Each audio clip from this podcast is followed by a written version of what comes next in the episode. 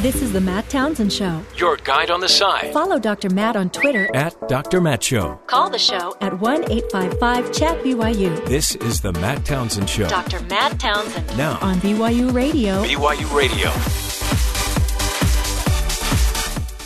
Everybody, welcome to the Matt Townsend Show. Dr. Matt here, your coach, your guide on the side. Top of the morning to you. Happy Thursday. Is it Thursday?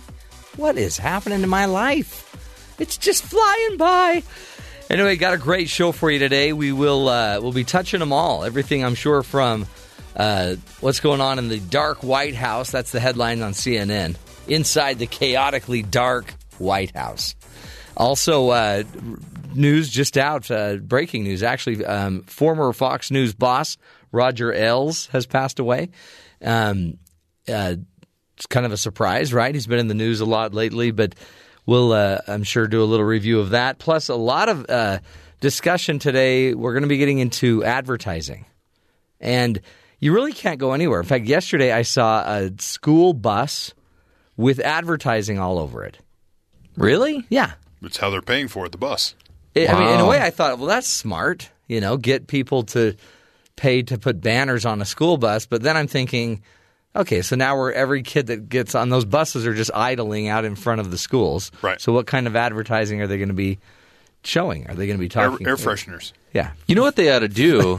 fruity pebbles. they ought to offer Wi-Fi on that bus, and parents are going to sign up for that because their kids idea. will insist on it. That's a great idea. You know what? Really, they they could have Wi-Fi offers, but then everything else that comes on the internet, ad creep. We're going to be talking about it. Apparently, it's even in some cities they're even putting ads on the lifeguards' uniforms. Mm-hmm.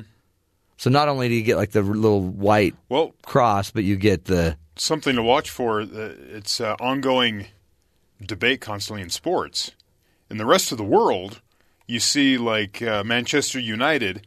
They don't even have their name on there. It's just Yeah. it says like United Arab em- or it said it was Emirates Airlines. That Yeah. was, they had that for years and they've changed several times. Interesting. And, and so they're they're speculating like in the U.S. like you'll have patches of your sponsor just on your uniform somewhere. I mean they kind of have it now where you have like a Nike swoosh or yeah, yeah. Adidas. Well, it something. used to be the team was the brand. Yeah, now they're like, well, that's ad, that's ad space because they're Yeah. the players constantly on TV. You can put that ad right on their their shoulder or their back, whatever. Interesting. But again, that's just more creeping more ads into your well, in and front of your okay, eyes. I mean, it makes sense, kind of in corporate America, but is, should our government then be putting ads all over the courthouse? They this either do court that- brought to you by You- Nutrisystems, you do that or raise taxes. right? Well, do do? or just break even and spend your money wiser. Uh, no, that would be that would be you know fiscally responsible, and Right. that's that's I mean, there's right. a lot of weird opportunities. when you could just sell advertising space. What's happening to us? We need to sell more advertising space. D Diddy, uh, Diddy Dental, I mean. Yeah. That's one of our great sponsors. But w- I don't know that they've bought more ads. I've only heard one ad play. So, Well, it was like a 36 week run. oh, okay, yeah. He bought in bulk, Yeah, he did. so We'll be getting into all that excitement today. Plus, you know, just uh, there's also a new there's a new investigator in town. One more investigator to investigate Oh, yeah, President yeah. Trump. I mean, when when three other investigations aren't working, or two, I think, aren't working, what do you do? You call in a third. Actually, there were three. Now four. He's going to take over the FBI investigation, I think there's two in the Senate or three, and then the FBI. and then the FBI. Then the House has a couple, Yeah, and now the, the Department of Justice has theirs. I heard um, the Treasury wants in. Okay, And I think even the ag department is looking to Really? throw some. there's a soybean issue they need to clear up there. Okay. Yeah, I don't know. We'll get to all that excitement. But let's first go to the headlines, find out what's going on nationally that you need to be worried about. Stick with us. So as this has uh, just come down re- uh, last few minutes, the founder of Fox News, Roger Ailes, dies at age 77. Multiple media reports. He uh, doesn't say what he was uh, suffering from. Other Hmm. he was 77, so could be any number of things. That's not suffering. Eh, he could be. He was a TV producer, Republican political consultant, and of course has recently resigned because of the sexual harassment allegations of Fox News. He's a big okay. Whatever you think of him, and he sounds like he's got a lot of issues, but he created an, an enterprise that's unbelievable, and Right. and also helped presidents along the way too, didn't he? He Yep. worked with like Reagan, I thought, and and others at getting him elected. So, I mean, he's been an iconic. So he passed figure. away. Uh, news out this morning. Other news: The New York Times reports Americans had 12.7 trillion in household debt during the first quarter of 2017, a record high, beating out the previous peak, which came immediately before the financial crisis. The new record was announced Wednesday by the Federal Reserve of New York. It, while it means many Americans have rebuilt their credit since the recession and are feeling optimistic enough to take out loans, the record also comes with risk. The debt held by American households could keep them from buying houses and other large purchases that spur economic growth and possibly trigger another round of defaults, as happened in 2008. The record debt is not a marker we should be super excited to get back to, says the executive director of a, uh, uh, of a think tank that they, they uh, interviewed here. So, just the idea that there's it's different kinds of debt. There are better employment levels now. More loans are held by older, typically wealthier Americans and uh, current household debt makes up less of the economy than it did in 2008. So it's a different level It's a different debt, kind of debt. but it is more than we've had in recent years. So something to keep Seven. an eye How, what? What trillion? Seven. 12.7 trillion. Twelve in point seven. So I'll just let everyone know. Yeah. Only about seven hundred million of that's mine. Okay, great. Thanks. You're carrying the lion's share of that. A lot of uh, shop part. home shopping network. Officials from two leading auto safety organizations are calling for the National Highway Traffic Safety Administration, the federal agency tasked with investigating potential defects, to investigate a series of fires in parked BMWs. ABC News aired a report last week where they uncovered 43 cars that caught fire, even though their owners reported they were parked and locked and turned off. Really? Just caught fire. There's Just- some some issue with the car, and BMW, after initially saying they were unaware of any such incidents, BMW came back and went, "Yeah, we know, we're investigating," which is always the best thing. Lie first, then have some sort of explanation later. Yeah. They're just watching the news. Huh. Huh, interesting, huh? Too bad. Another nail hammered into the coffin of clickbait on Wednesday when Facebook announced it will be tweaking its newsfeed once again to reduce the reach of made you look type stories. The change, which comes on the heels of similar tweak made by Facebook last year, is aimed at penalizing inauthentic stories that deliberately omit important information. The latest change penalizes two signals exaggeration and omission. To serve up stories that users find more satisfying, Facebook engineers uh, explained in a blog post headlines that withhold information intentionally leave out crucial details or mislead people, forcing them to click to find out the answer. For example, when she looked under her couch cushions and saw this dot dot dot. Oh boy. So basically, everything from the Daily Mail. well, and you know, it sounds like another another blow to the White House Well, could be. Who because knows? they they tend to leave things A lot out. of, lot of couch cushions. a lot of hyperbole. Headlines that exaggerate the details of the story with sensational language tend to make the story seem like a bigger deal than it actually is. For example, wow, ginger tea is the secret to everlasting youth. You got to see this. You can write these all day. You've got to see this. Yeah, you so- will not believe what I found in my Hope- back pocket. Apparently, you'll see less of that. We'll see what Yeah. happens. What about the ones that has a you know has like a picture of the Rock and says we lost him too soon? Hmm. Then you click on it, it's like wait, he's not Maybe dead. if the, if Facebook's not going to do it, maybe to get the ratings up, we could do more clickbaiting on the show. We could do that. Like you won't believe what happens to the next guest that comes on. That'll be your constant tease. You can't believe. That's great. It's a clickbait tease. This guest was escorted by the security may out he, of the building. may he rest in peace. Liz. So, finally, scientists already knew that the uh, Tyrannosaurus rex had a ferocious bite, but a new study in uh, scientific report spells out in detail just how fearsome it was. In terms of raw numbers, they measured the bite force at nearly 8,000 pounds, with the tip of the teeth exerting pressure around 431,000 pounds per square inch. wow. So that that's more than double the bite force of the living champion, which is a crocodile. right? Really? Yeah. They the feet uh, allows the T Rex to pulverize bones. The better to get at the marrow inside because apparently that's tasty. Oh, for sure. Here's how. So other websites have tried to cover this by giving you some sort of idea of how to kind of wrap your mind around that much pressure. It says that's like sitting three small cars on top of the jaws of a T Rex. It's basically what's pushing down. So the force of three cars on top of each other. What kind of cars? Like you know, BMWs mid-size, are on a fire? mid-size sort of small. Comp, Okay, you know. okay. Um, let's see here. Uh, da- da- da- and, uh, that was from a guy there. It says, and remember the scene in Jurassic Park where a T Rex chomps on the Ford Explorer? Yes. They're they're saying that that isn't just.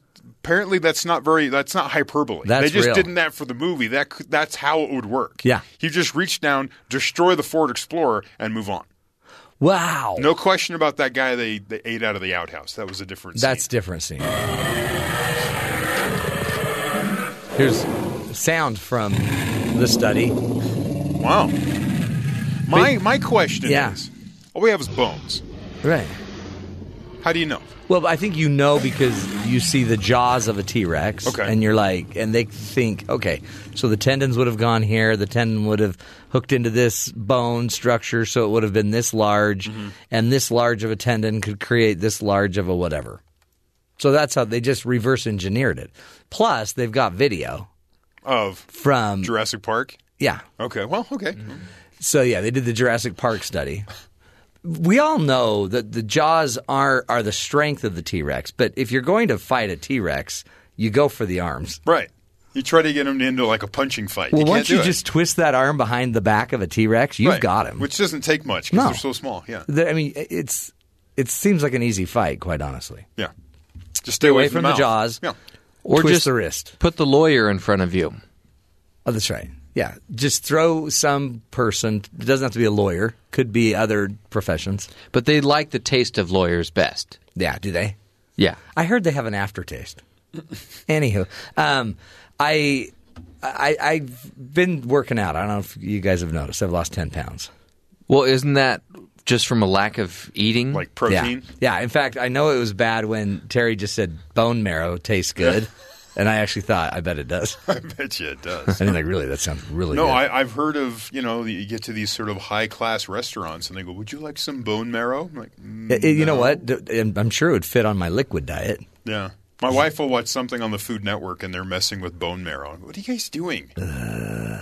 So, anywho, I supposed um, to chew on the bone? the if you're having a hard time working out because I uh, in the middle of my workout I just seem to get bored and not liking it.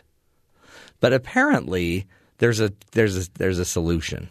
If you want to really power through your workout, research now shows that swearing makes you stronger. Hmm. It increases stamina. Interesting. Is it swearing or just getting mad? It's, it's apparently it's swearing. Whether you're cycling up a hill or you need an extra oomph or simply trying to open a tightly closed jar, a good dose of foul language may be what it takes. Now, I don't know if I agree, hmm.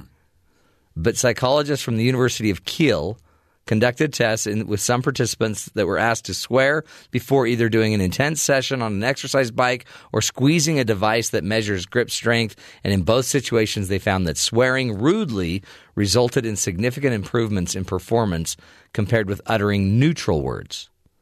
So is there? They're saying rude swearing. Yeah. So Is there I- another form well, of swearing? I guess it, I guess there's like neutral, like swearing not directed Like at com- anybody. so rude would be swearing? Rude would be something that would offend another, maybe, Okay. or directed to another, maybe. yeah, and what a, what's a neutral word? Like Flip. tomato. Flip. Tomato. But I wonder if like some of these little words that we use, like oh flippin' heck, I wonder if that No, would push you over the edge of strength. I don't think so. That's like not committing fully. Yeah, you you have to go all 100 percent on the curse word. Apparently, earlier research showed that uh, we already know that um, swearing makes people more tolerant to pain. You can handle more pain if you swear. Really? and they, they're not exactly sure why, but it somehow impacts tolerance, pain tolerance, and your strength. It somehow hmm. brings out a reserve of energy. Interesting. So the secret to success is swearing. I don't get it because Mama said we shouldn't do it. Exactly. But you know, no, I don't want to go there. Never mind. Okay, good, good. Way to censor. Way to censor yourself. Uh, the apparently though the the downside of the study they only had twenty nine people in the sample, Yeah. so that could just maybe they just had a ship that just came ashore A bunch of sailors. a bunch of sailors, you know. That, that's a problem with a lot of research that's done now. You start looking at the sample and it's like 20 Yeah. people.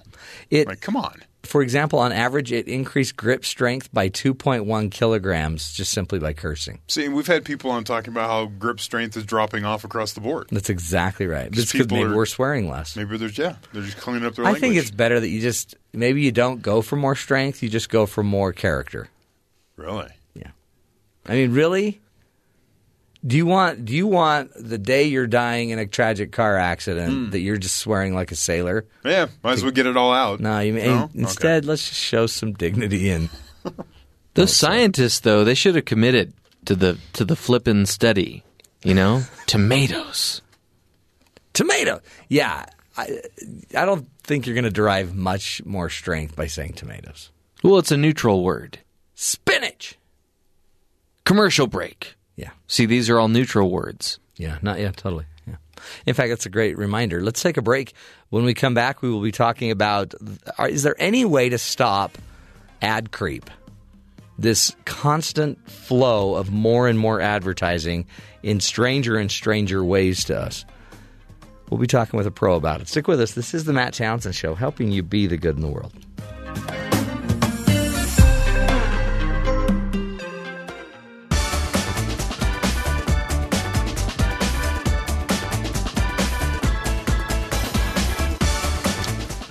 Do you ever feel like you live in one big commercial? You know, more and more billboards are popping up while your Google on your Google searches and social media accounts are getting flooded with advertisements. Well, joining us now is Mark Bartholomew. He is going to discuss an upcoming book he's about to release called uh, Ad Creep: The Case Against Modern Marketing. Uh, Mark Bartholomew writes and teaches in the areas of intellectual property and law and technology um, with uh, at the University of Buffalo School of Law. Mark, thank you so much for being with us today. Hey, glad to be with you. I love the title "Ad Creep" um, um, because I, you know, people call me creepy, but ad creep is a really. I mean, you hear of scope creep, you hear of different uh, uses of the term creep in the business world. Explain to us what ad creep means, because I think most of us are seeing and not and not even knowing the definition. Yeah, yeah, and I, you know, I realize there's some irony in me talking about ad creep after coming out of a commercial break. But when I talk about ad creep, I'm really talking about kind of new forms of advertising that we're just not used to. Um, so there's creep in the sense of taking over new spaces in a way we might not notice. So think of public spaces like schools, uh, national and state parklands, civic infrastructure. These are areas where advertisers are moving in in a way they haven't in the past. And then the other thing that I think I'm trying to get at with the title and the word ad creep is it's creepy. You know, it, that's that's not a very lawyerly term, but there's a there's a there's a disturbing sense to it. And I think that we have to investigate why. What is it about some of these technologies and these spaces that we've historically not allowed advertising into? What is it about that that that upsets us or doesn't sit right with us? So I play a game. Um, many don't. I don't find it a game. I find it a community service called SimCity and I'm building a, a town, a simulated town called Townton Abbey, and um, it's. But on, inside of my little town, there's little billboards, and there's advertising on those billboards where you can click and actually go play a video game that's sponsored by another company. And I think that's creepy, man. People are now getting into my own little video game, but there's a lot of examples of ad creep. Maybe go through some of the, the more interesting ones where where are where where is advertising popping up now? Yeah, yeah. So I'll I'll kind of divide it into a couple categories, maybe. So one is what we think of as private spaces, you know, spaces that are controlled by a company like like perhaps your video game, but you know, we see advertising now on the the handles of shopping carts, on seat back tray tables, on airplanes. Um, there's been advertisements stamped on the eggs you buy in a supermarket. Um, a business sells talking urinal cakes for bar patrons. So kind of just cramming in advertising into all these places that we wouldn't have had it before. Um, also, kind of these these areas of captive space. So think of screens with advertisements on elevators, doctors' offices, ATMs, gas station fueling areas. So kind of all these areas where maybe we had a couple minutes to breathe. Now there's an advertisement in front of us. And then the second area I'd think of was areas that have historically been public space, you know, not controlled by businesses, but controlled by public civic entities. Uh, so we see a lot of advertising in the schools now, and it's not like schools have been historically ad free, but now there's more and more advertising in the schools um, uh, with uh, licensing contracts about about being able to put up signage in hallways and on athletic fields, selling off naming rights for school facilities. Uh, there's a business that's been around for a while, Channel One, which broadcasts news in schools, but unless you want to pay for the service, you have to agree to two minutes of commercials while the kids watch this. So that's an example of public spaces kind of being overtaken by advertisers. And I guess I'll add a third category, and that's uh, a lot of things are occurring where maybe we don't see the ad, but we're being surveilled as part of market research. So every time we log on to Facebook, every time we conduct a search on Google, we're having data taken about us that's going to be used in some form in some package for an advertisement down the road. Unbelievable. You even mentioned um, on like a lifeguard's swim trunks or whatever, swimsuit, there's advertising as well. I mean, this never ends, I guess. I mean, there's no limit to where it could pop up.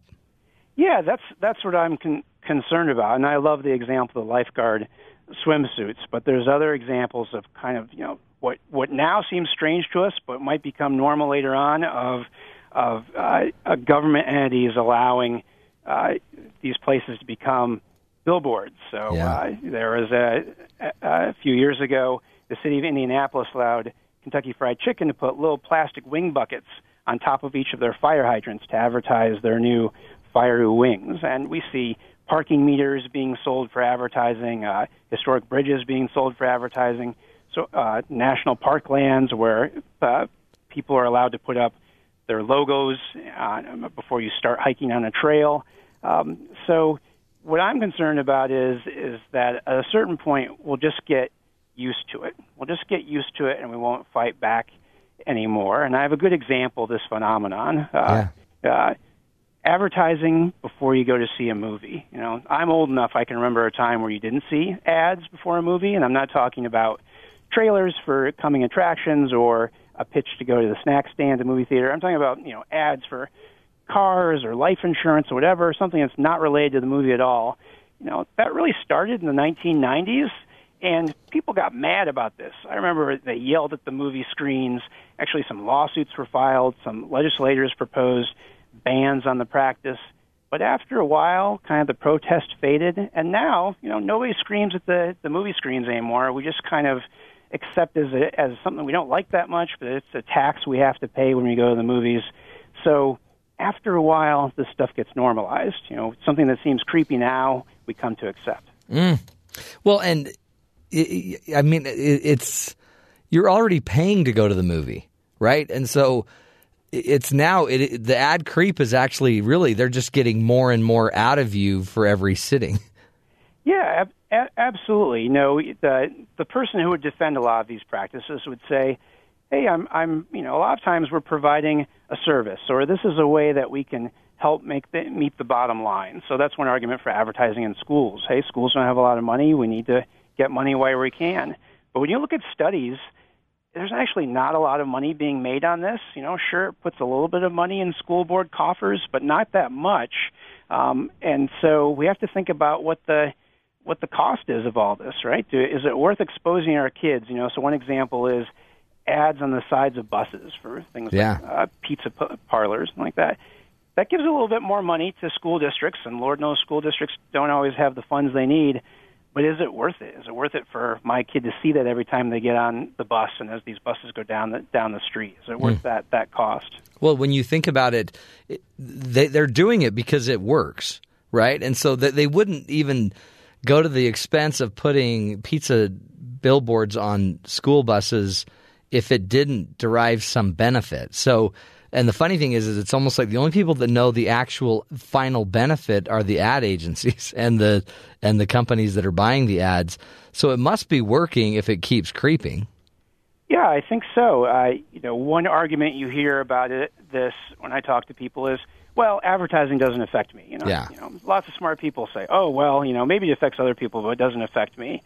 But just having this this out there, it, it does affect you after a while, and it, it often affects you in a in a subconscious manner. You don't you don't realize it, but over time, that it gets lodged in your memory. It, it, you know, when it's a choice between a, a, a business that you haven't heard of before and one you saw on the side of the school bus, or you saw on the elevator, or you saw on that that billboard, you'll you'll pick the one you used to have a you know a familiarity with, even if you know nothing else about about the place. And mm. so, I think advertisers are getting better and better at figuring out when ads are effective, and that's kind of related to all this commercial surveillance that's part of the ad creep.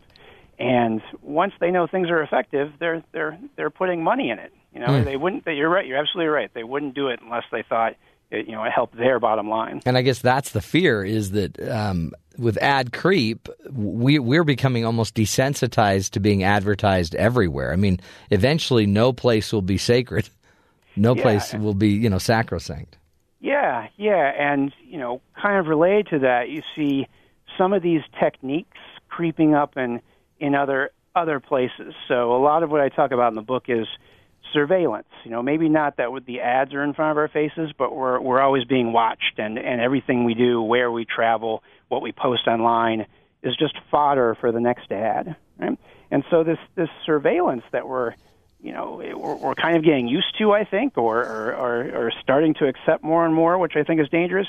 That's popping up in other places. So we see churches actually using the same facial recognition, you know, surveillance technologies that advertisers have been using to keep tabs on their parishioners. Oh wow! Are you yeah. attending church regularly? wow. Right, right, exactly, yeah. Um, and we see it also in uh, toys that are being sold to kids. So I've seen reports of of um, baby monitors that don't just track your baby. I mean, a baby monitor is a good thing, but actually survey when they go to sleep. You know, how they talk as they start talking. Keep that data, you know, for future use, perhaps for advertising. Or another That's example. scary. Yeah, really scary. Another example is um, things that that uh, you know toothbrushes that are built with sensors to track if your kids have actually brushed their teeth, and I, I can see how that's a good thing. You know, um, you know, your kids aren't always reliable when they say they brush their teeth, but uh, but it, it's kind of getting into a, a different world where parents and churches are using these kind of spying technologies. Is this you? There's a you mentioned neuromarketing in your material in your book. Um, talk about that. I mean, because that's a new technology too, right? That's that's scary. Yeah, absolutely. I think this is one of kind of the the newest and, and most interesting of the techniques that marketers are using these days. So the idea behind neuromarketing is really taking scans of consumers' brains to register how they feel about advertising. You know, so advertisers have always wanted to get inside our heads and know how we feel, so they can they can develop uh, more effective ads. And that's a that was largely done before with focus groups and surveys. So you would orally reports or you'd write down, well, here's what I liked about the ad, here's what I didn't, here's what it made me think of. But the trick with that is it didn't always work. We don't always have great insight into how advertising makes us feel. Sometimes we don't want to admit how advertising makes us feel. And so, what more and more of these you know, blue chip Fortune 500 companies are doing is using um, uh, fun- functional magnetic resonance imaging technology, Wow. brain scans, fMRI is crazy. yeah, yeah, MRIs exactly to to see you know to track blood flow in the brain and to see how people react to advertising. And there's multiple examples. You know, some I, I diagnosed in the book, and I'm happy to talk more about where people are asked one thing about an ad campaign. How'd you how'd you feel about it? Oh, I didn't like it. You know, I, it, it didn't appeal to me. But then when they ran them under the fMRI machine, uh, the pleasure centers of the brain lit up, and it turns out they did like it. They were So- lying.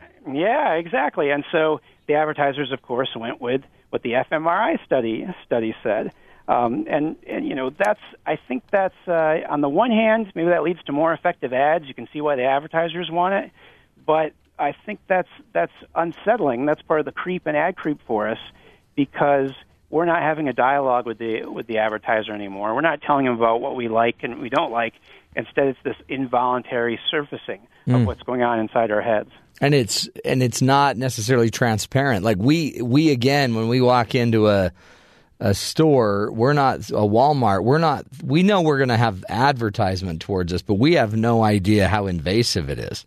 And I mean, but you can imagine the day that if so, if you're somebody that is more tactile, you like to touch and feel things, that then they'd rather give you a flyer. But if you're somebody that is a hearer, then they, you need to hear the ad. Boy, imagine the day that they can peg exactly the best way to deliver the ad to you. Um, then you're just going to be bombarded, and it'll feel natural. I mean, Yeah. then you'll keep every ad. If you're the guy that needs to, if you're a hoarder, then they'll just keep sending you mail. Um, if you're if you're an, if you're a visual person, they'll send you a really great ad. If you're a hearer, they'll make sure you can hear the ad. I mean, it's it really is it's it's amazing, and it, I guess we're naive to think it's not happening. Yeah, ab- ab- absolutely. You know, these technologies, you know, there's long been a balance between advertiser and consumer and and the idea, well, this has to be a fair fight. You know, maybe I'll I'll go and buy something from that used car salesperson, but I'll know that, you know, to not quite trust what's going on here. But now we have all this hidden collection of data about us, and just like you said, it's becoming these very individualized portraits that can be leveraged against us, often without us realizing it. So, great examples of well, one ad for the the tactile person, one ad for the person who more responds to to, to sound, to hearing things. Um, also, you know, there's more and more of an ability to just take our temperature emotionally, to know Ah. what kind of person we are, what kind of personality type we are um, in general, and then also what kind of personality we, uh, you know, we're we're experiencing that day in real time. So something that just came out a couple weeks ago is this leaked memo from uh, Facebook executives, and in the memo they say, "Hey, you know, we've been surveying, we've been watching the posts of teens, and we can tell." how they feel these different emotions, and picture little quotation marks around each emotion. You know, I can tell when a teen feels stressed. I can tell when a teen feels defeated. I can tell when a teen feels overwhelmed. I can tell when they feel silly. I can tell when they feel like a failure. And so you can imagine, you know, maybe maybe I'm disclosing something too personal here, but you know, if I have a a, a time of day where I feel like a failure, well, if I get an ad for you know Ben and Jerry's, you know, Chunky Monkey right at that time, I'm more inclined to dig in, right? Targeted. I, yeah. On the other hand, if it's a time where somebody's feeling maybe excited or euphoric, well, maybe that's the time when they're willing to go on that kind of adventure trip or buy that motorcycle or something like that. So, you know, there's this ability to know us on an individual level, and the question is, is it a fair fight anymore? We always have defenses we can use against advertisers, but but at some point, you know, they're going to have just this tremendous advantage over us. So, so true. Let's take a break. We're speaking with Mark Bartholomew um, about ad creep and his uh, soon uh, to be released book, Ad Creep The Case Against Modern Marketing. When we come back, we'll continue the journey, the discussion, figure out what it all means and what happens when it's no longer just a company that's doing this, like, uh, like Pampers is trying to sell you diapers. What happens when the actual enterprise is an advertising agency that could sell this information to anyone? Then they have all the information on you they'd ever need. Stick with us. Ad creep, folks. Scary stuff. We'll be back. This is the Matt Townsend Show, helping you be the good in the world.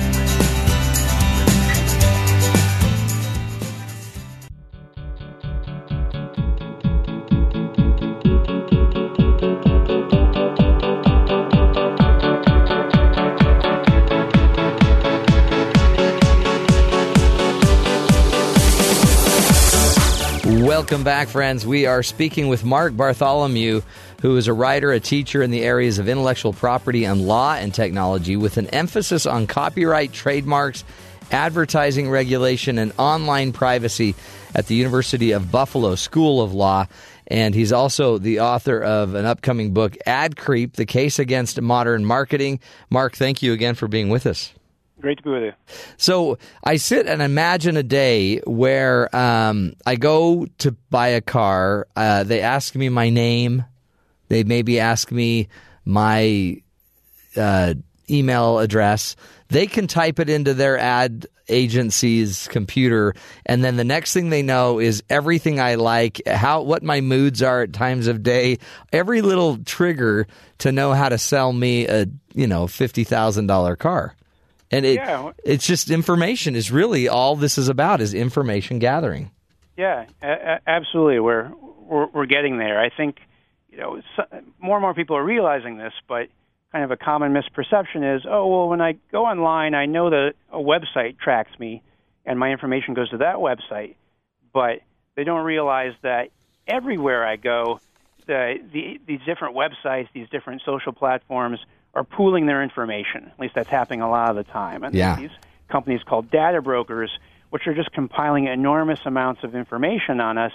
Um, and there's there's a big difference between one website getting a few points of data about you and and one entity just kind of combining it all into one package. I mean, when you when Yeah. you have all these data points, there's just so much they can they can figure out about you. you The know. Uh, pooling is the scary thing. It seems like because I don't know that I would care how much you know about my child's diaper habits, right? So if I like, I'm okay with Pampers gathering a little data on me, but when then Pampers shares it with Walmart, who shares it with Volkswagen, who shares it with every other organization I might ever come in contact with, and it's pooled in databases, that seems to be when it gets scary.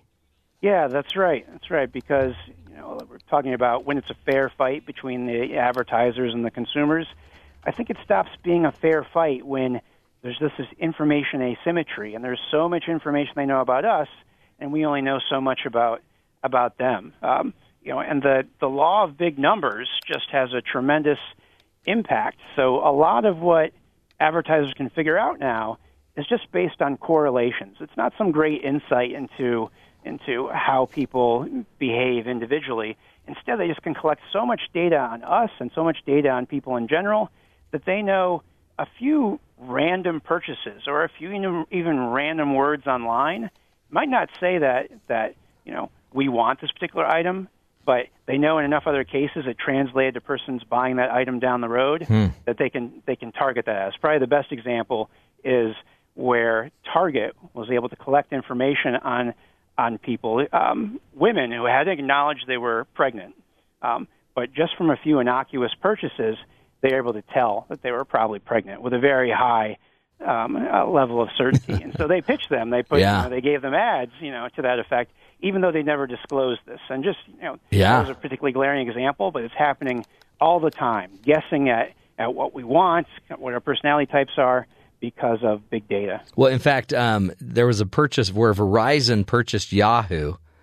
And I don't know if you heard about all of this, but and Yahoo had issues because they had been hacked.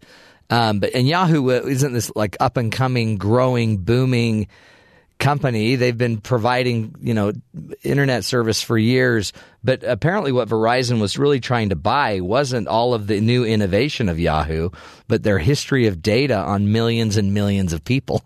Verizon wants that data. So it's it's interesting. The data is becoming really a more valuable commodity than even the services that companies are trying to get as they do buyouts.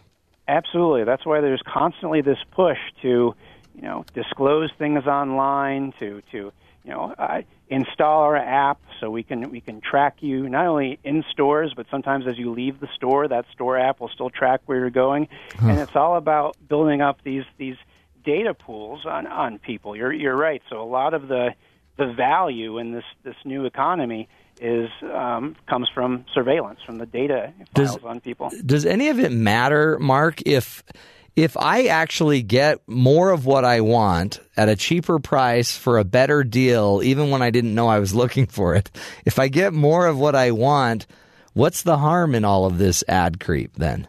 Yeah, so uh, you know, I, in some ways it can be a good thing. So if I'm a, you know, a father of four, it's it um, it's it's better that I get ads for minivans than you know um, Yeah, an online dating service, right. right? Uh-huh. Uh, that that that makes sense. But there's some problems with this. Uh, one is is that all this surveillance can lead to discrimination. Some people get different offers, different prices. There can be digital haves and have-nots. And right now, this is really like the Wild West. There's very little supervision of what's going on here. Um, so there's a potential for discrimination, I think. Um, I talked a little bit about how kind of if we have surveillance in one area, it can kind of creep into these other areas that maybe shouldn't be there. You know, the example of the churches, or, or Yeah. they're snooping on our Or on our kids. what if people were looking at things that they their family wouldn't approve of or their spouse wasn't wouldn't approve of then all of a sudden extortion. I mean, there's other ways, and there are examples of extortion taking place with data. Yeah, yeah, right. And there's been enough breaches that I don't think we should just have blind faith in the ability of these companies to safeguard our information. You know, um, one example from a little while ago is the ride-sharing service Uber was actually looking at people, and they could tell, "Oh, you left your address, your home address, on a Friday night." But then you didn't come back that Friday night. You came back sometime Saturday morning. You know, that's the kind of information that would open up people to to blackmail, to extortion, like you're talking Yeah. about. So, so you know, maybe we're getting you know ads that appeal to us more, and there's a value to that. You know, that I like ads that are geared to me and not something that's completely not in my area of interest. But there, are, there, are, you know, there's consequences. There's cost to this this targeting. One of the things that we we saw a few years ago when they were talking about Google glasses and is this idea that you'll eventually have a sensor or, or some chip put on you or in you, and everywhere you walk, there will be sensor readers, chip readers that will identify you. And everywhere you go, from getting on a bus to walking in the store to the information you receive on your phone while you're in the store, will be very um, specific to you, specific to the, your geo targeting. I mean, in the way, that's going to become a very ad invasive world. Yeah, yeah, and we're we're not there yet, but you know, as as these technologies come in and we don't resist more, that might be the the future. And we talked about neuromarketing and be able to scan consumers to develop ad campaigns. Right now, you can't really do that without someone's awareness. You can't, you know, put them into a MRI reader without them knowing about it. But the technology is getting better, hmm. and there's more of a possibility for portable um, types of ways to read the brain. There's there's small and smaller cameras they're installing in stores that can record kind of proxies for how our brains function. So fun- so micro expressions on our faces, Yeah. or the ways our eyes lock onto a product when we're moving into a store. Um, and so these technologies, you know, are becoming more and more realizable. And I think sometimes when I talk to people about this, they say, "Oh, well, we'll never get there. People will never agree to that." But we already agree Yeah. with a click of a button to have all this tracking, to have all this information go to these companies.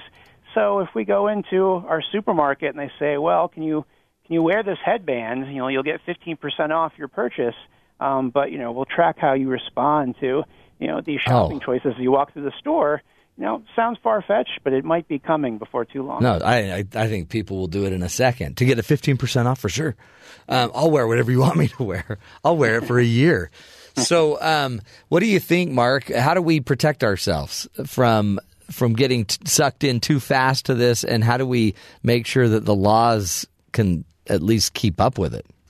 Yeah, yeah. So you know, not surprisingly, because I work at a law school and I'm a lawyer, I I see law as having a a role here, and and you know, throughout the history of this country, the law has stepped in when you know uh, legislators or judges have seen something it just seems too invasive, too too creepy. So, for example, there was a scare about subliminal advertising in the 1950s. Um, this guy during the screening of a movie slipped in for just you know a, a hundredth of a second the message um, hungry eat popcorn or thirsty drink coca-cola and according to him people kind of flocked to the concession stand you know sales of popcorn and coke went went way up.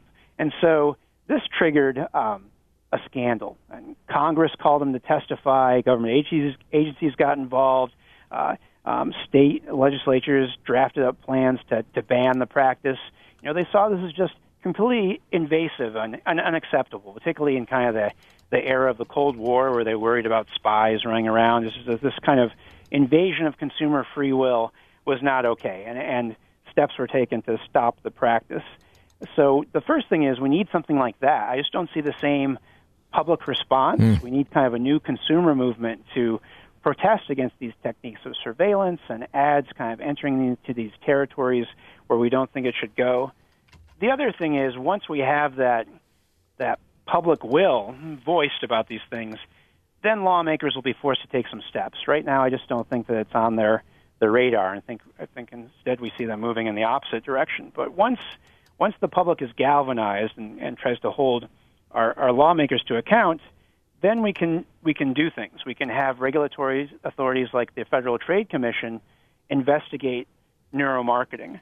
Um, we can change the rules of contract law. So now, you know, all this is facilitated by the click of a button. The thought is, well, we know nobody reads the fine print, but once you click on it, there's these rights to not only track us, but to sell that information to third parties.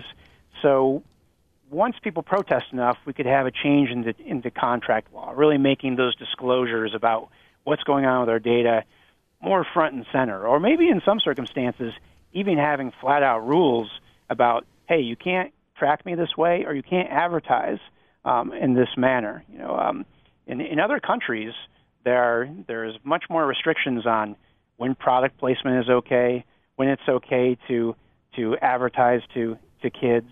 Um, you know, so maybe if people are upset enough about this, we need some of those hard and fast rules. Well, and I think the the book idea is a great start because it's starting to open up these conversations. Um, we appreciate your time, Mark Bartholomew, again from the University at Buffalo School of Law. Mark's got a book coming out, Ad Creep: The Case Against Modern Marketing. Be looking for it.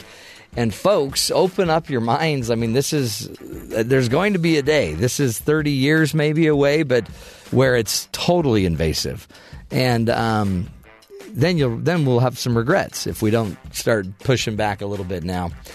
This is the Matt Townsend Show. We'll take a break. Be back. Stick with us.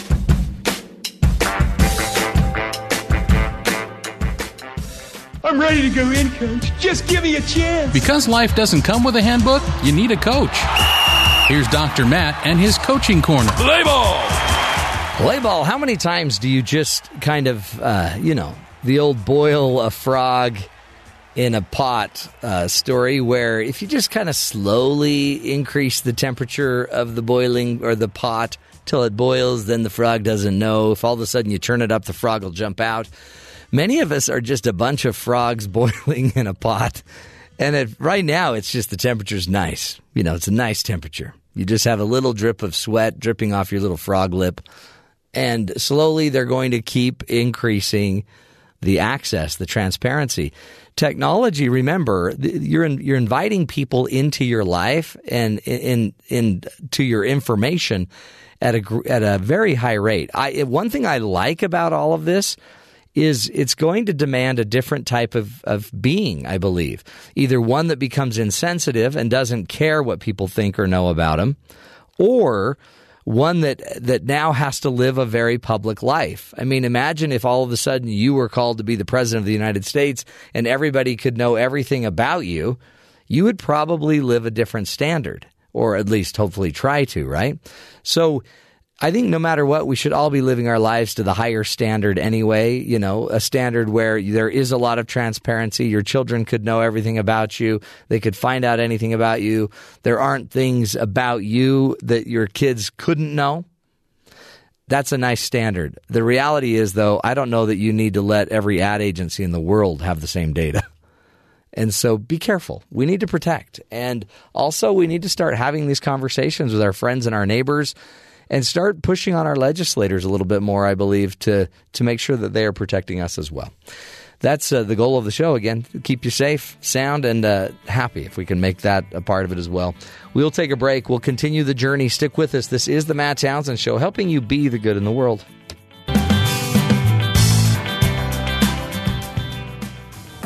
This is the Matt Townsend Show. Your guide on the side. Follow Dr. Matt on Twitter. At Dr. Matt Show. Call the show at 1 855 Chat BYU. This is the Matt Townsend Show. Dr. Matt Townsend. Now. On BYU Radio. BYU Radio.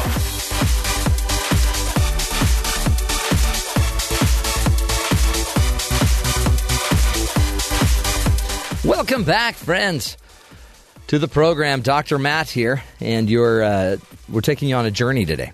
Today, we're going to be talking about how to make sure you're not emotionally damaging your spouse.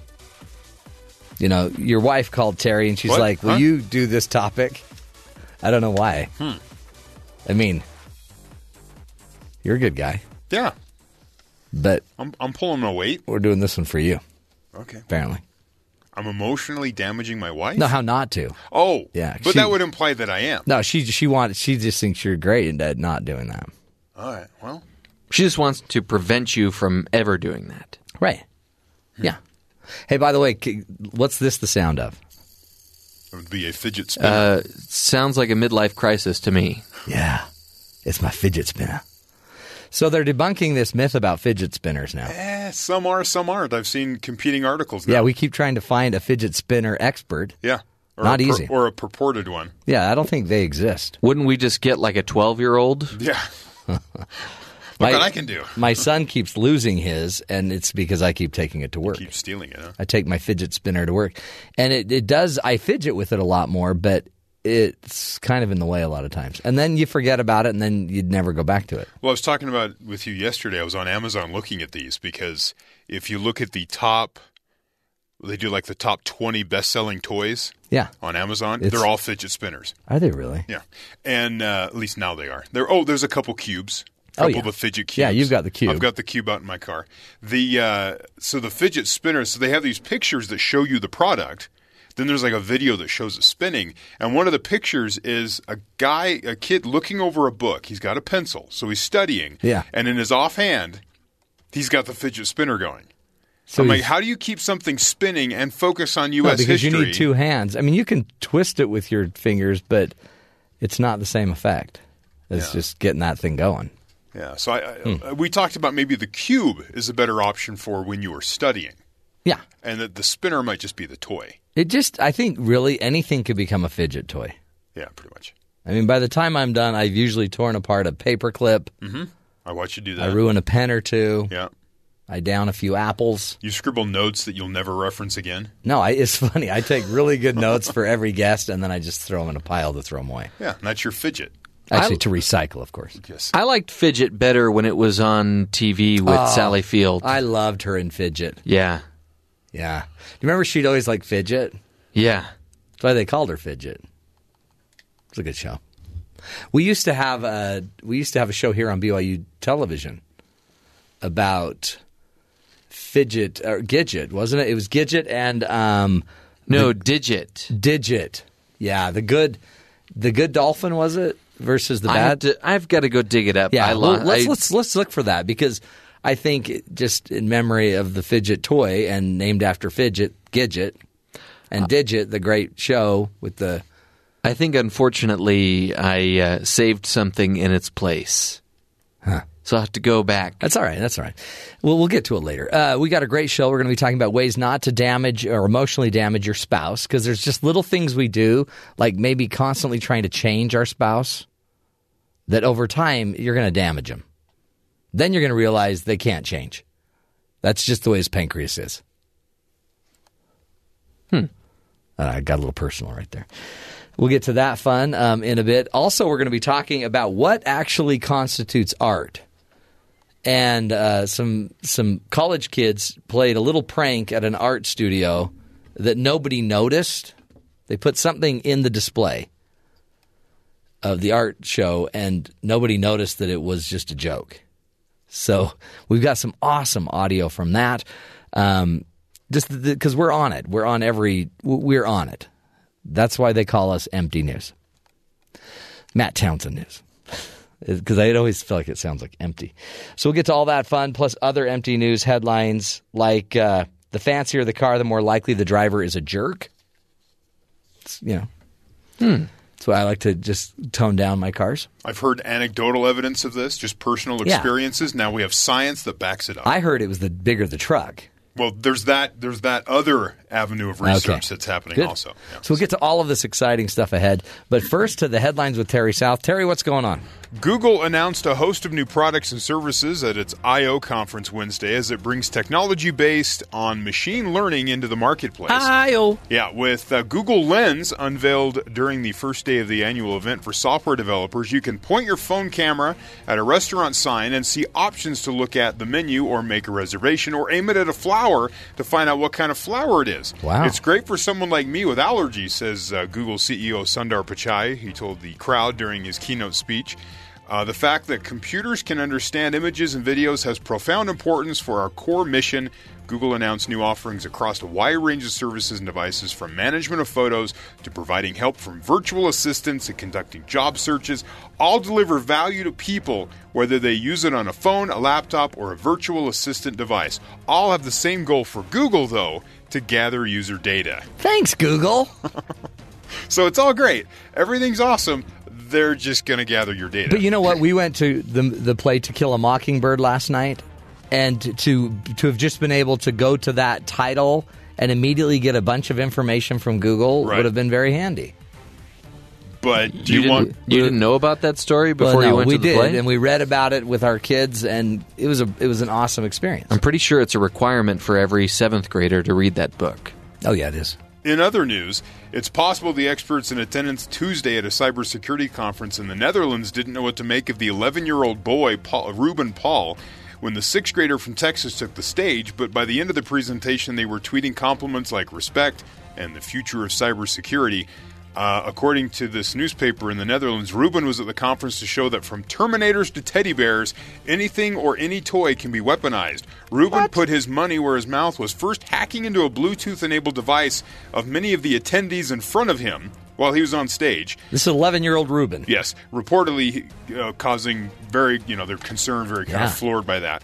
He then used one of those devices to control his Wi Fi enabled teddy bear, Bob, turning on its lights and using the recording device in the teddy bear to record audio. Red rum. Ruben Red says the same thing can be done with refri- refrigerators, cars, or anything else connected to the internet. He's starting a nonprofit to inform kids and adults about the dangers of cyber Holy insecurity. cow. And his father, Ruben, made him realize children are playing with time bombs with toys like this that can record their voice. Yeah. Or maybe someone can listen and, and just, who knows, you don't want someone invading the privacy of your home Well, because yeah. they hacked your Wi-Fi. What happens when they they hack your Wi-Fi and then they turn your toy against you? Exactly. Scary. And by the way, eleven year old Ruben, what a stud. Yeah, just kind of cool. flooring all these people. And finally, Colonel Sanders' nephew apparently revealed the family's secret recipe. Sergeant Sanders. no, his name is uh, Joe. Oh, I thought Joe, he was Joe. Joe Ledington. Joe Ledington. He's the nephew of Colonel Sanders. So apparently, it was in a family scrapbook that's been passed down for years. And for some reason, he decided to go ahead and release the recipe. oh, Joe. Do you want to know what it is? Yeah. Okay, so here's the ingredients. You'll need chicken parts of your choice, of course. You pick your parts, Parts sure. Mm. of parts. Celery salt, dry mustard, white pepper, garlic salt, paprika, ground ginger, basil salt, thyme, oregano, black pepper. That's your Yummy. ingredients.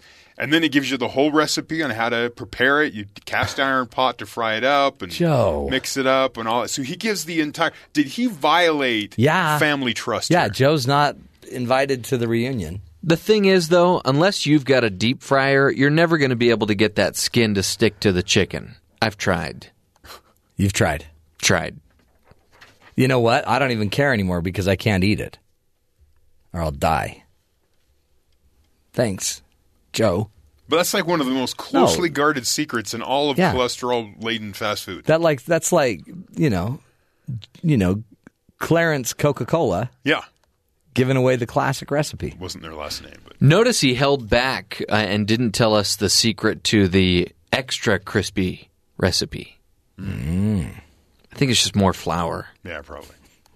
I I don't know how he dared to do that. He should not. He won't. Better think- not show his face at the reunion. Do you think reunion. there's some family strife and he's Oh, trying yeah. to get even with yeah, somebody? he's ticked because he's not getting any money. Maybe he's like those hackers that says every day I'm going to release one more ingredient of the KFC secret Uh-huh. recipe. there you go. Exactly. Just like they did with the black is the new orange. Yeah, that show. Orange is the new black. There you go. I, I figured you'd get it. So there you go. It. That's all good. It's all good. Wow. Okay. Well, good luck to you, Joe. Too bad you're not in the Sanders family anymore. Yeah, he's been disowned. Disowned and demoted. No longer sergeant. He's a corporal. I don't know if a corporal. Private. I think it's more Private. private. yeah. Uh, okay, so somebody left a pineapple at an art show, and then it was mistaken for art. So listen to this: a student from Scotland left a pineapple at an art exhi- exhibition as a prank, before later discovering that it had been mistaken for art. Ruaridh Gray, 22, had bought the pineapple as a joke, but discovered the next day that it had been put on a show on the show in a glass display case in the center of the exhibition at Robert Gordon University. The prank worked so flawlessly that the piece of fruit was apparently on display for six days before it was taken down with the rest of the exhibition. Ruaridh said that he had bought the pineapple to tease a friend, but was stuck with it after the joke fell on deaf ears. We were stuck with this pineapple. We didn't know what to do with it until we saw this empty art display. Our goal was to see how long it would remain there before being removed. He said after placing the pineapple on the empty display stand on Thursday, the student returned four days later to find it had been put in a glass display box to keep it fresh, of course. Mm-hmm. We were shocked and in disbelief. We couldn't stop laughing for about 10 minutes. It lasted there until Wednesday evening, until the rest of the display was taken down, and it was the last thing that was left. I mean, yeah, then you got, I mean, I'm assuming they're packing up the rest of the display and the art. I mean, if you're the exhibit owner, you've got to be thinking, where'd this pineapple come from? It's gorgeous, though. Well, not Exquisite. necessarily. I, I think maybe they don't want to look like they don't understand. Oh, yeah. So they want, they, they found the art in Yeah. the pineapple. So we actually have some audio from the pineapple exhibit. Oh, excellent. If you want to hear it. yeah, it. let's hear it.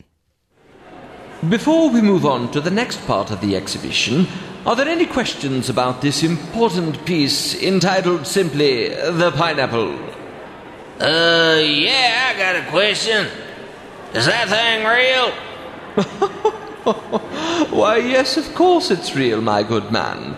Oh, You can see what they were trying to do with the top of the pineapple and the glass. And the space between the two represents man's constant struggle to exist in a stifling, oppressive society. Uh, I think some dude just put a pineapple in a glass box. I'm afraid you're wrong, sir. Oh, I just look at the apparent rot. This particular pineapple, or man, if you will, is failing to adapt to his constantly changing environment and is almost at the breaking point. Is this tour almost at the breaking point? Are there any other questions? yes, sir. Since that pineapple's on its way out, can we eat that thing? Hmm. You don't need art. Right. I mean, it represents man's I think- constant struggle with the oppressiveness of society. Yeah. Is that what I'm, it, really? Apparently. to me it represents more of kind of a the facade that we build kind of the sharp pointy exteriors that we put to keep people away but really on the inside we've got nothing but juicy yum yum and then even further inside back to kind of a bitter hardened core That was beautiful. I agree. Yeah. Sometimes you just need to you need to get rid of that outer layer yeah to really get to what's underneath, which is where the best parts are. no totally But the the problem is they yeah, people put up that that, that barrier. exterior, that exterior barrier that's so sharp and and jagged that many times you can't see through it. In Costa Rica, we learned to take down that exterior and also to take out that inner core, Mm-hmm. and then to sprinkle lime Yeah. juice, a citrus lime, But I- on it on your inner goodness, and it creates a wonderful delicacy. I think it, it also represents love. And sometimes when you have too much love, you get like this prickly feeling on your tongue. You know, when you've had like when you've had too much pineapple. You know, I never had that problem.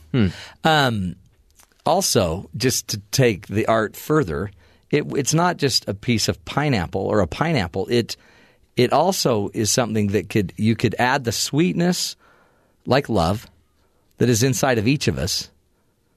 Uh, if we dig and, and cut off the, the ex- exterior, and you could place it on a Canadian bacon pizza, and create the perfect mix of savory and sweet. Thus, the Canadian bacon pineapple piece of art. And I think we should just end it there. you had me until that last point. Then then you went too far. You know what? Maybe we ought to do is instead of looking for any more segments, let's just start doing an art segment because we found art in something as simple as a pineapple. It's beautiful. I'm looking at the shadow on this pen that's sitting on the desk right now. Yeah. Okay. And there's like a wealth of We could talk about shadows there. forever. Yeah. Uh, speaking of shadows, our next guest is going to talk about ways to not create the dark side in the relationship, how to not damage the people you love. Five ways that uh, that c- hopefully you could eliminate from your repertoire with your relationship. Stick with us. This is the Matt Townsend Show, helping you live longer, love stronger, lead healthier, happier lives.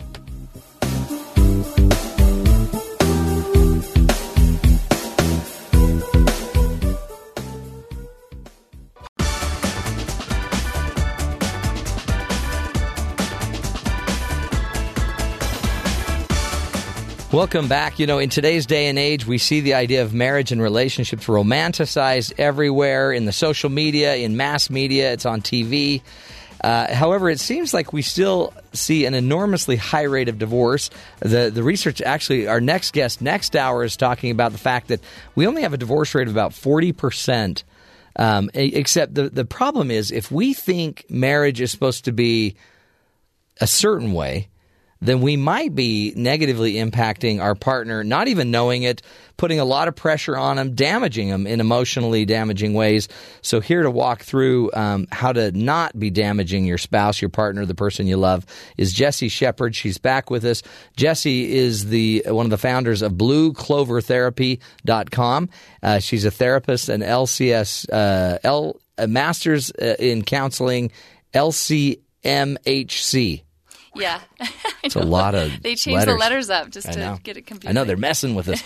Jessie, thanks for being back. Thank you for having me. You guys are so wonderful. This is, um, you know, uh, there's we don't want to intentionally damage our partner. Oh, none no. of us start that way. But the problem is, a lot of us are damaged, and so Yes. when people are damaged, then they tend to damage others.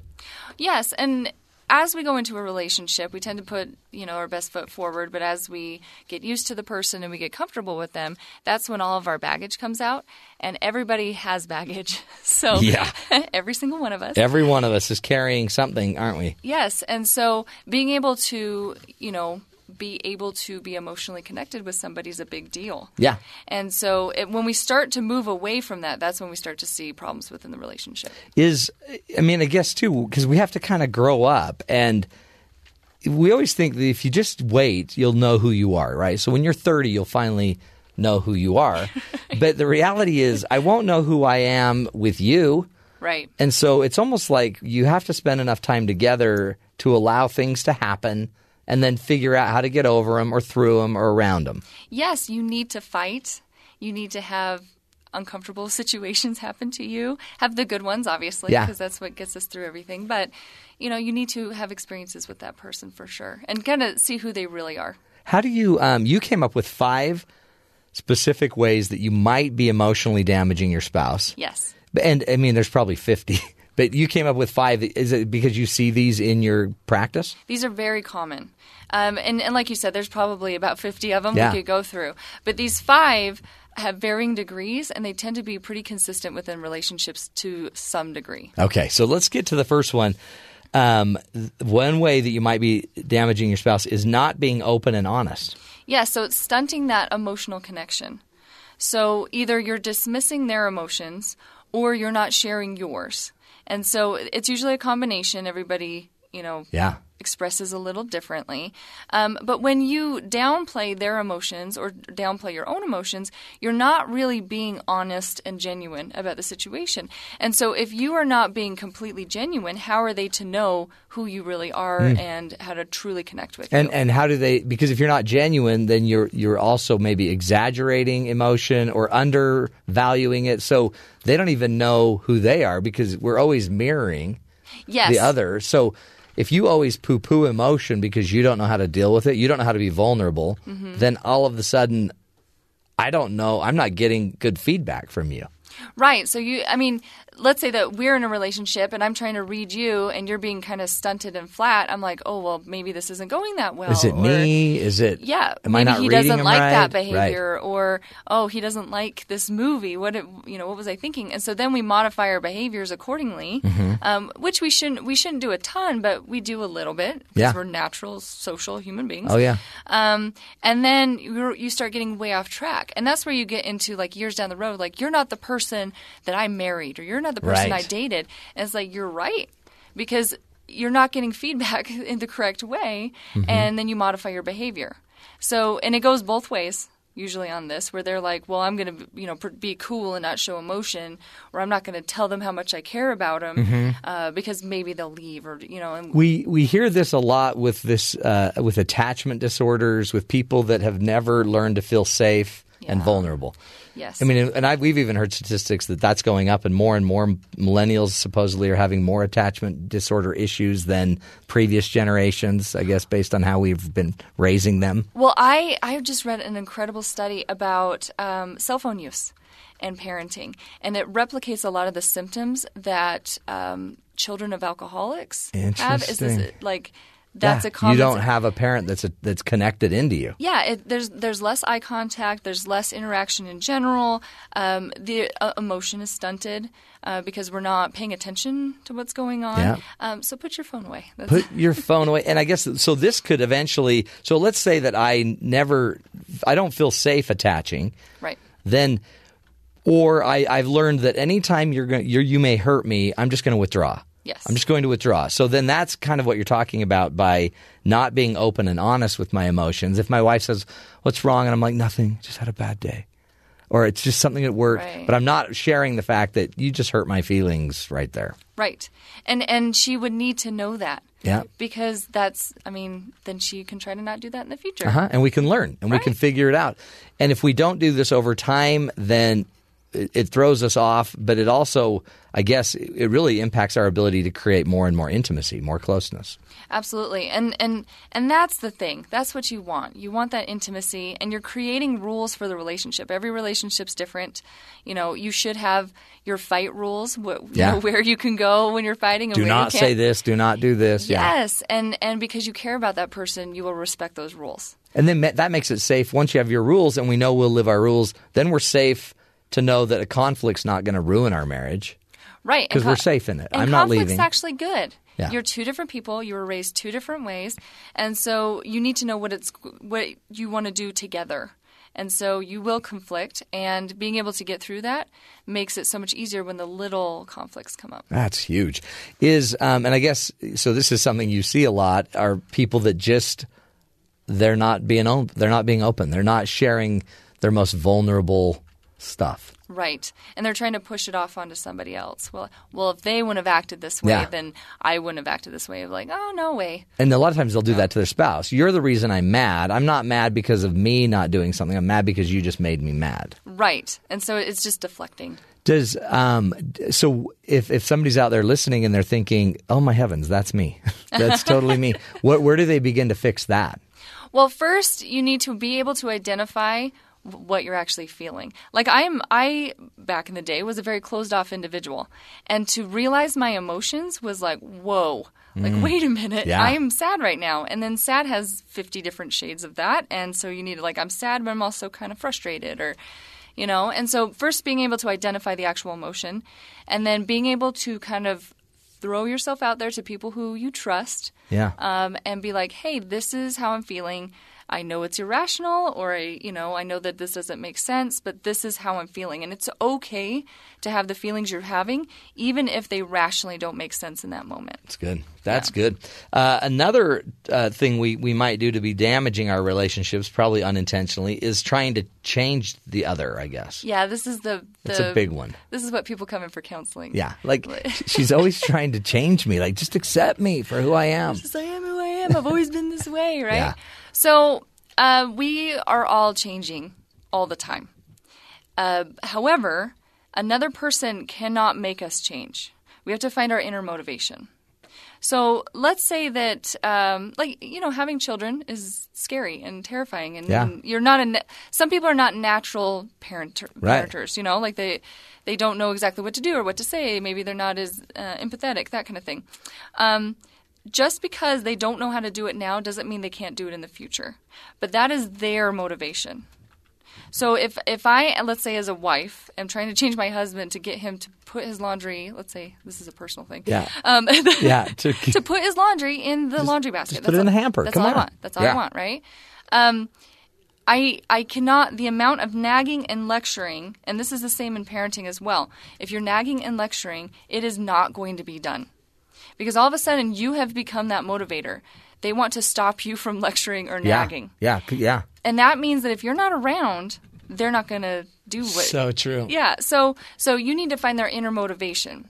So, you know, with like children, we talk about like allowances or, you know, special activities, that kind of thing. But with spouses, be like, hey, if if you put your clothes in the hamper, I will do your laundry. Mm-hmm. But if you don't put it in the hamper, then it's going to sit there until it's ready to go in the hamper, Yeah. and then I'll do it. You know, and having these, and then they're like, oh, well, I want, I need this shirt for tomorrow. Yeah. Of course, You- it's going to go in the Right, hamper. exactly. And you're you're modifying behavior that way, but it's their motivation, not you nagging or attacking. I always have couples that'll say, "Look, I'm not here to raise another child. I'm not. Yeah. So I shouldn't have to try to get my spouse to put their stuff in the hamper." right. But the reality is, they're also ticked off about it. So it's Yes. you're in a weird position because you don't want to have to parent, Right. but you're mad about it. And so if you even if you say, "Well, just," I mean, can you just accept that this is just what he is? Right. And that's the other side of it. If they don't want to do what you're you're asking, then that's where you're at. Yeah. Then you need to figure out how to cope with your own frustration with yeah. it. And then, but then they're like, well, yeah, but I don't want to spend the rest of my life uh, having to never have this need met. But I guess then you got to evaluate your needs. Is the hamper the reason you married this person? Or are there other Right. great things they're bringing to the relationship that you're not valuing? Yeah, is it really that important? Yeah. You know, and and that's evaluating. Is it more important that they mow the lawn or you know hang out with the kids or Mhm. that kind of thing, or do you need the clothes in the hamper? Yeah. And a lot of You know? times this gets into big issues like, well, I just, I really thought that he'd have a job too. Like we'd both work. Right, right. And yet he's not working. hmm I mean, this gets really crazy because he might be falling into a depression and he knows he's not good enough for you and you keep wanting him to change. So I guess some of this is just be careful. Yes, and it's having lots of conversations and lots of discussions and being open and honest about it because if you're having an emotion, let's say that you're slipping into a depression and you can't find a job and everything's really rough, um, you need to be open about that and not be defensive Yeah. because that your partner's there to be your partner, not someone who is, you know, overbearing or Right. you know. And a lot of times you'll see it in the relationship where one partner has, you know, maybe more like an A type personality where they're so driven, they're so disciplined, they're so able. Mhm. And amazingly, they married somebody that's seemingly the exact opposite, Right. so not driven necessarily. Because we love those opposites. yeah, it's we? such a weird thing, but you did it for a reason. You didn't. Yeah. I mean, two A type personalities would be exhausting. Oh yeah. Well, and that's the thing is, if again, you married them for a reason. So what is that reason? Was it that you were just really infatuated with each other, and you know, then we need to you know step into that and say, okay, so why are we still in Yeah, the marriage? right. You know, and and why do you really like that person? Because it comes down to these these kind of deep core things, and you really should be able to identify those. That's so good. We're speaking with Jessie Shepherd. She is a counselor and mental health counselor at Blue Clover Therapy in Salt Lake City. Today we're talking about five ways you could be emotionally damaging your spouse. We will take a break, come back, continue the journey, helping you be the best spouse you can be. We'll be back.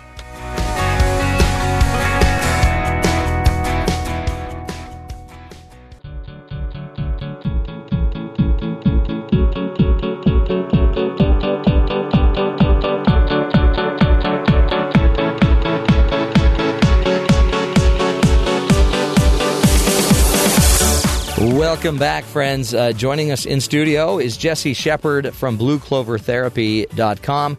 Go check out that website, wonderful resource for you. And uh, Jessie is walking us through five ways that you could be emotionally damaging your spouse. One way that we've already pretty much covered is the fact that you might not be as emotionally honest and open as you need to be. So you got to make sure you're being open, that you, because the openness allows there to be a little risk yes. And and and really, really transparency, full disclosure, which fo- fosters trust. Also, you've been talking about how we need to get out of the mentality of always trying to change the other. Right. So it Doesn't work. It's it's not easy because you know if you would just change, just it's just one thing. Just a single thing, You and just everything would change this perfect, one thing, right? but it's it is interesting because the minute like my wife starts talking about what I need to change, Mhm. what I hear in my wife is my mother. Yeah. And what I tend to play, then I tend to go to this protocol of just be the petulant child that thinks she needs to get off his back. right. So then I, it's almost like we turn into a weird, uneven parent-child relationship. oh yeah. So I run really away. Defiant. Yeah. Yep. I don't know why. I just go there. It's so fun. Um, the third one that you were talking about, the way to not damage relationships, is watch out for ignoring the other's efforts or small gestures. Yes. So here's here's where we can we get into some stumbling blocks here, because when we are dating, it's usually kind of the same thing. It's movie and a dinner. Yeah. And you hang out. and Tons of like, chemistry. Oh yeah, and everything's Yeah. amazing, Yeah. and they're just like they're cute yeah. and all this. and the hamper doesn't matter. the hamper does not matter at that point right. because they are just they're great at conversation. You can talk for hours, Right. all of that, right? Yeah. And we we get infatuated with those pieces. But what it comes down to is everybody loves a little different. And when we're dating, the dates tend to be pretty black and white. We Yeah. do kind of the same things with everybody. But then when you start loving somebody, we we give and we receive love in different ways. And so Gary Chapman, like we, Yeah. we were talking about off Yeah. air, who's amazing. Five Love Languages book. It's one of the best. It is amazing, and you can also do, take a quiz online um, if you can't quite get you know Yeah. your spouse into doing it, and be like, so what do you think about this one? Yeah. but but you want to know how they feel loved, um, because as as you know the the five. Uh, love languages. We have words of um, of appro- um, appro- affirmation. Yeah. Oh my goodness, I can't talk. Um, physical touch, receiving gifts, quality time, and acts of service. So for you personally, where is your love language? Mm. So, because I do it a little different than Gary, I I'm what I call a hearer. So I like to love. I like love to come through my ears oh, see, I love that. and through touch. Uh-huh. And my wife is more of a seer, so she sees love in her eyes. Mm-hmm. And then she's what I call a sensor. She wants things that are harder to measure, so you kind of measure them with your heart. My time, my attention, my focus, Yes. my energy. All so that quality time. Yeah, so I'm more of a seer or a hearer toucher. She's a seer sensor. She knows I love her when she has my attention. Mm-hmm. I'm the same way. Are you? Yeah, Yeah. See, I like to have that quality time Yeah. where we have fun. It's not talking about kids or the house or businesses or any of that kind of stuff. It's just like, hey, let's go see a movie. But see, the dinner. funny thing is, is if you want my, if you want someone's, your spouse's time and attention, Right. but they keep trying to give you touch, yeah, then it's not then you're like, come on, is that all you think about? Yeah, it's like, well, and it's like, no, I'm trying to express. Yeah, I just love you. Hello. And and that's where we start getting into conflict, where it's like, no, I want you to do this or that, or I Yeah. want you to buy me stuff. Or, yeah, make me a, That's not make my me thing, dinner. but- yeah, see, but if somebody loves gifts, Mhm. and you can tell, like which child, this works with your children too. Which child, I could give a child a headset from Delta Airlines that doesn't fit anything but a Delta airline airplane, and he's the happiest guy in the world. Mhm. But if you give something to a non-gift person, Mhm. hmm, Yeah. whatever. I mean, nice, but Yeah, it's it's nice, but it doesn't Yeah. have that same emotional um, tying. So I need to learn what you want, and then I need to be willing to give it. And another thing I've learned is I need to actually see that you're giving. So I need to actually interpret when my wife makes me a good dinner, Mhm. she's doing that to love me. For me, it's not a love. Love would be hug me when I come in the door. For her, that is her way of loving. So we almost have to interpret and see the good they're trying to do too. Yes, and acknowledge that because naturally she's going to make you dinner. Yeah. Because that's her love language. Yeah. That's the thing that she loves to do to show you how much she cares about you. And whereas you're like, yeah, thanks, it was good. It was good. Yeah, let's right." hug. Yeah, it's like yeah, exactly. let's let's talk. Let's talk about something. But it's so true. And then we we start noticing what we're not getting instead of noticing what we are getting. Yes, and if you're fo- focusing on the negative stuff, like, well, he didn't buy me flowers, or he didn't do this, and, Yeah. and then it turns into this blame game because he can't win. Because even if he does all the things that you're saying that he hasn't done, it's it's Yeah. not going to mean anything. See, that's the key. Is that and the point you're making is we we've got to make sure not to ignore their efforts, and we also have to make overt gestures to love our partner out of our comfort zone. Yes, because naturally we're going to want to do something different. Yeah. And so being like, oh, but he really likes it when I do this, Mhm. so I'm going to do this. Yeah. And and you can take, I mean, you can take these quizzes. You can go to a therapist. You can, you know, talk to other people. Um, but even just having that open, honest question or that conversation again with the open and honest, Yeah. where you're like, okay, the last time I felt loved by you was here. Because sometimes this can get complicated where we're like, well, okay, it was a big date or, Yeah. you know, that kind of thing. But it was like, no, but when you gave me that note, oh, I just loved that. That showed a lot of effort, a lot of initiative. Yes. Yeah. And so it's pinpointing the exact moment where you felt loved because then you can identify those things for the future. And here's what's cool too. I'm noticing with my own marriage because I'm not a, a seer because I don't service isn't my way of being loved, but it is my wife's. Mhm. The more I serve her, the more I'm becoming a server. Uh-huh. So it's what's amazing She's is changing she's you. changing you, and it's actually, and I'm and I actually like it, and so and I notice so if then she keeps her game up, I keep my game up. We're actually becoming more whole. yes. And that change is motivated by you. Yeah. She, if she said, "Okay, I'm going to make sure that he does service type things for me," Yeah. you would rebel against that, Right. Don't force me. This so my, the, you're saying the motivation's coming from me. It's coming from inside of me. I'm changing. Yeah, because you care about her and you want to show her Yeah. that you care about her. And I always worry because when we think of this, we always kind of think it's reciprocal, right? Where so I will serve her and then she will then serve me the way I want to be. So really if I want to be touched more, I better do more dishes. The the but I found that's nice Sure. if it's reciprocal. Right. But I found that a lot of times in relationships there's a stage where it's no longer reciprocal. Yeah. Like the person dying of Alzheimer's Mm-hmm. won't reciprocally give you what you want.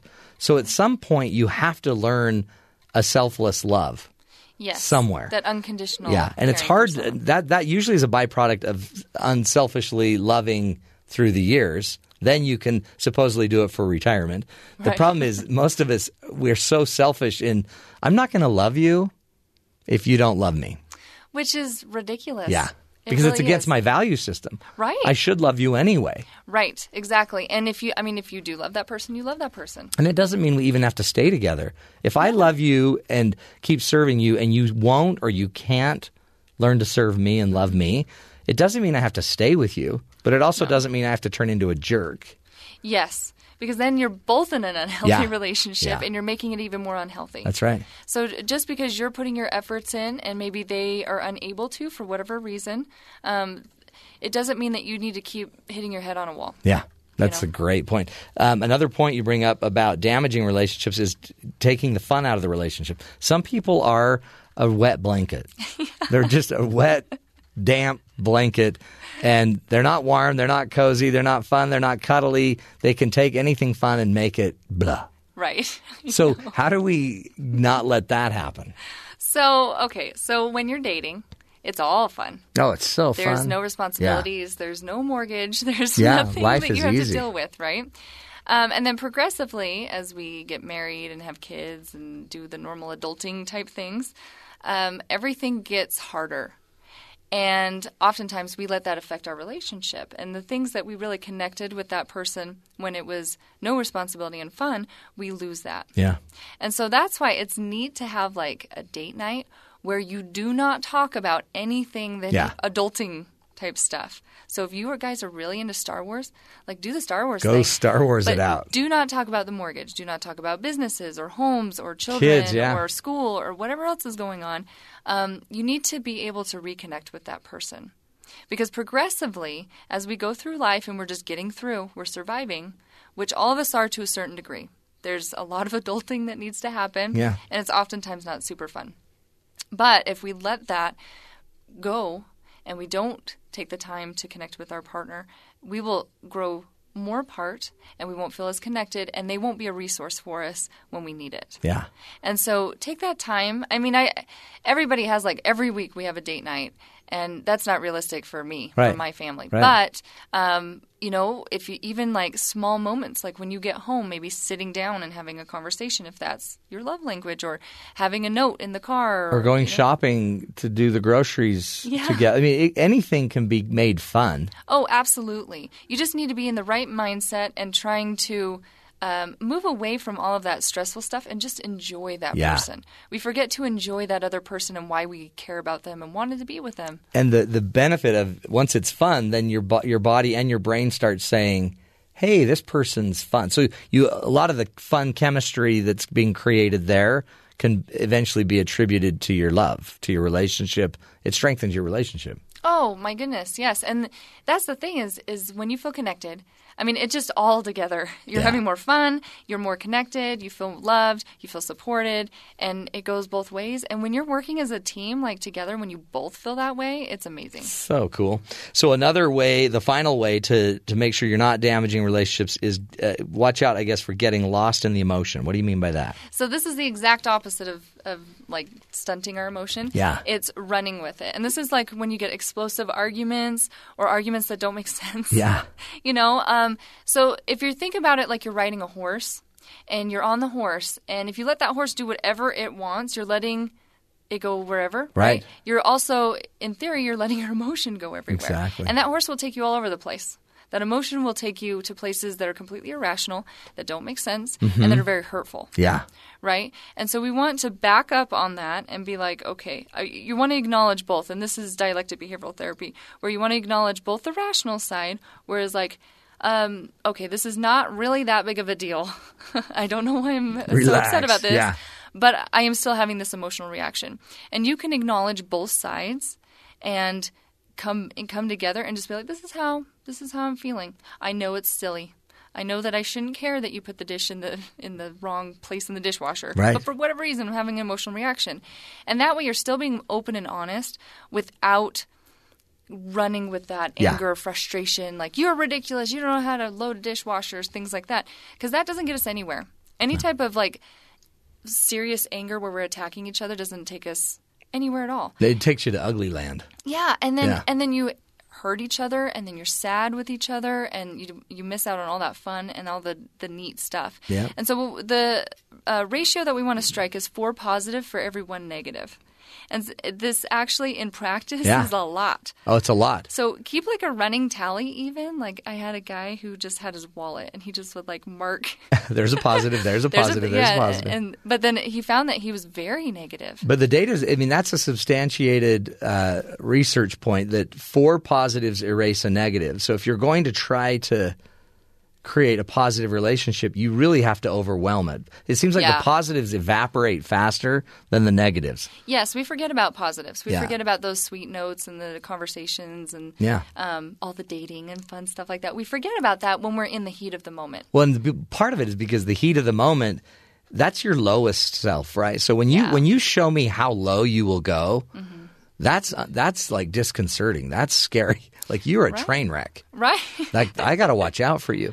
right. But the positives, so that's why we we almost trust the emotional, even if it's negative, Yeah. more oh, yeah. than just kind of the fluffy positives. And that's why years later we remember that mean emotional comment Yeah. and not like other things. yeah, like, the million other things. Yeah, like, oh, you bought me flowers. Yeah. Like, we, we forget about that real Yeah. quick. But you, you know. flowers are easy, but you told me I was fat. Yeah, exactly. And I was pregnant. And it's over. Yeah, exactly. yeah. It's like, that is it.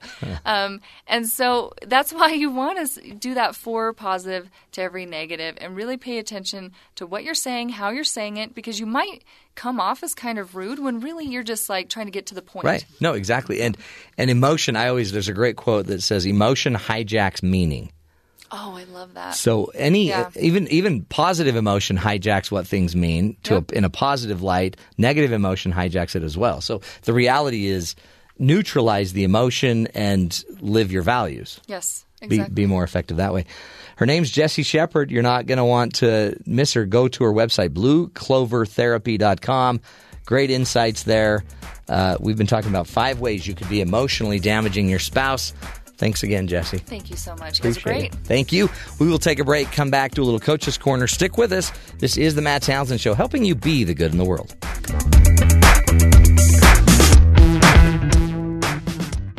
What's the matter with you, boy? You too stupid to do what your coach tells you? Because life doesn't come with a handbook, you need a coach. Here's Dr. Matt and his coaching corner. Play ball! Play ball. Welcome back, friends, to the show. Hey, you know, uh, one of the things as I coach couples and uh, generate tools and solutions to help create some movement in our relationships, Jessie brought it up and, and brought it to my mind this idea of. Um, I call it holes. Okay, so imagine that you have a bucket, right? And we assume that when we get married, we fall in love, that I'm going to marry somebody with a perfectly healthy bucket, and that bucket's going to be able to hold all the love everything I could ever want is in that bucket. The the problem is what I have found is many of us have some holes right? We just our buckets aren't complete. So we end up having a problem in in one of two ways. Either we have what I call a holding problem. Our bucket doesn't hold the love we need in our relationships, or sometimes we have a pouring problem where we can't pour the love to others. We can't give it to others. And so five areas that I have everybody look at. So when they come and talk to me and we're working through their issues, I usually see a breakdown of some of your ability to have a healthy relationship is one of these five holes. Physiological holes, things you know, your body just doesn't work. Uh, physiologically, your chemistry's off. You might um, have a diagnosis. Uh, you know, imagine how mus- uh, multiple sclerosis, for example, could negatively impact your ability to love and to feel loved in a relationship. Alzheimer's, things like that. So some of us have physiological problems. Some of us have psychological problems, just issues from how we were raised, self esteem issues, um, you know, psychological issues, true blue things that need to be dealt with. Some of us have addictions. And by the way, some of our addictions could be trying to manage our physiological issues, or some of our addictions can be trying to handle or medicate some of our psychological issues. But we also have what I call distractions, something else that gets in the way of my ability to love or be loved, or we have just flat out ignorance. I don't know what my problem is. Uh, physiological, psychological, addictions, distractions, or ignorance. When we have these holes in our relationships, it, we're going to leak out the love. If I don't know what's going on with me, I don't even know I have depression, it's going to create a problem. So we've got to fix the holes. You fix the holes, you fix the love. And you're not going to just go to one specialist to fix the hole. There might be 20. Anyway, great stuff. Check us out. Go to matttownsend.com. Also, check out our Facebook page. Stick with us. We'll be back. More exciting stuff next.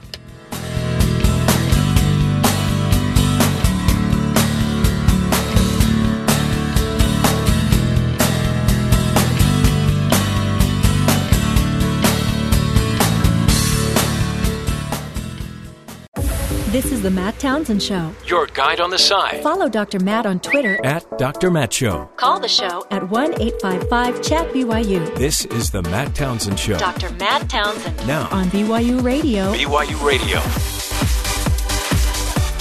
Welcome back, my dear friends, to the Matt Townsend Show. Dr. Matt here. Your we couldn't tell there for a second. on the side. Happy National No Dirty Dishes Day. This is the day that gives us all a break from the daily routine. Today, you will not be doing any dishes. Yes, thank you. It's also the day of the paper plate. It's the day we celebrate paper plates, where which will replace the need to do a dish. You know what I mean? Pretty simple. So much to talk about today. Uh, we, of course, will get to the headlines, some of the latest and greatest headlines. Plus, we're going to be talking about what's happening.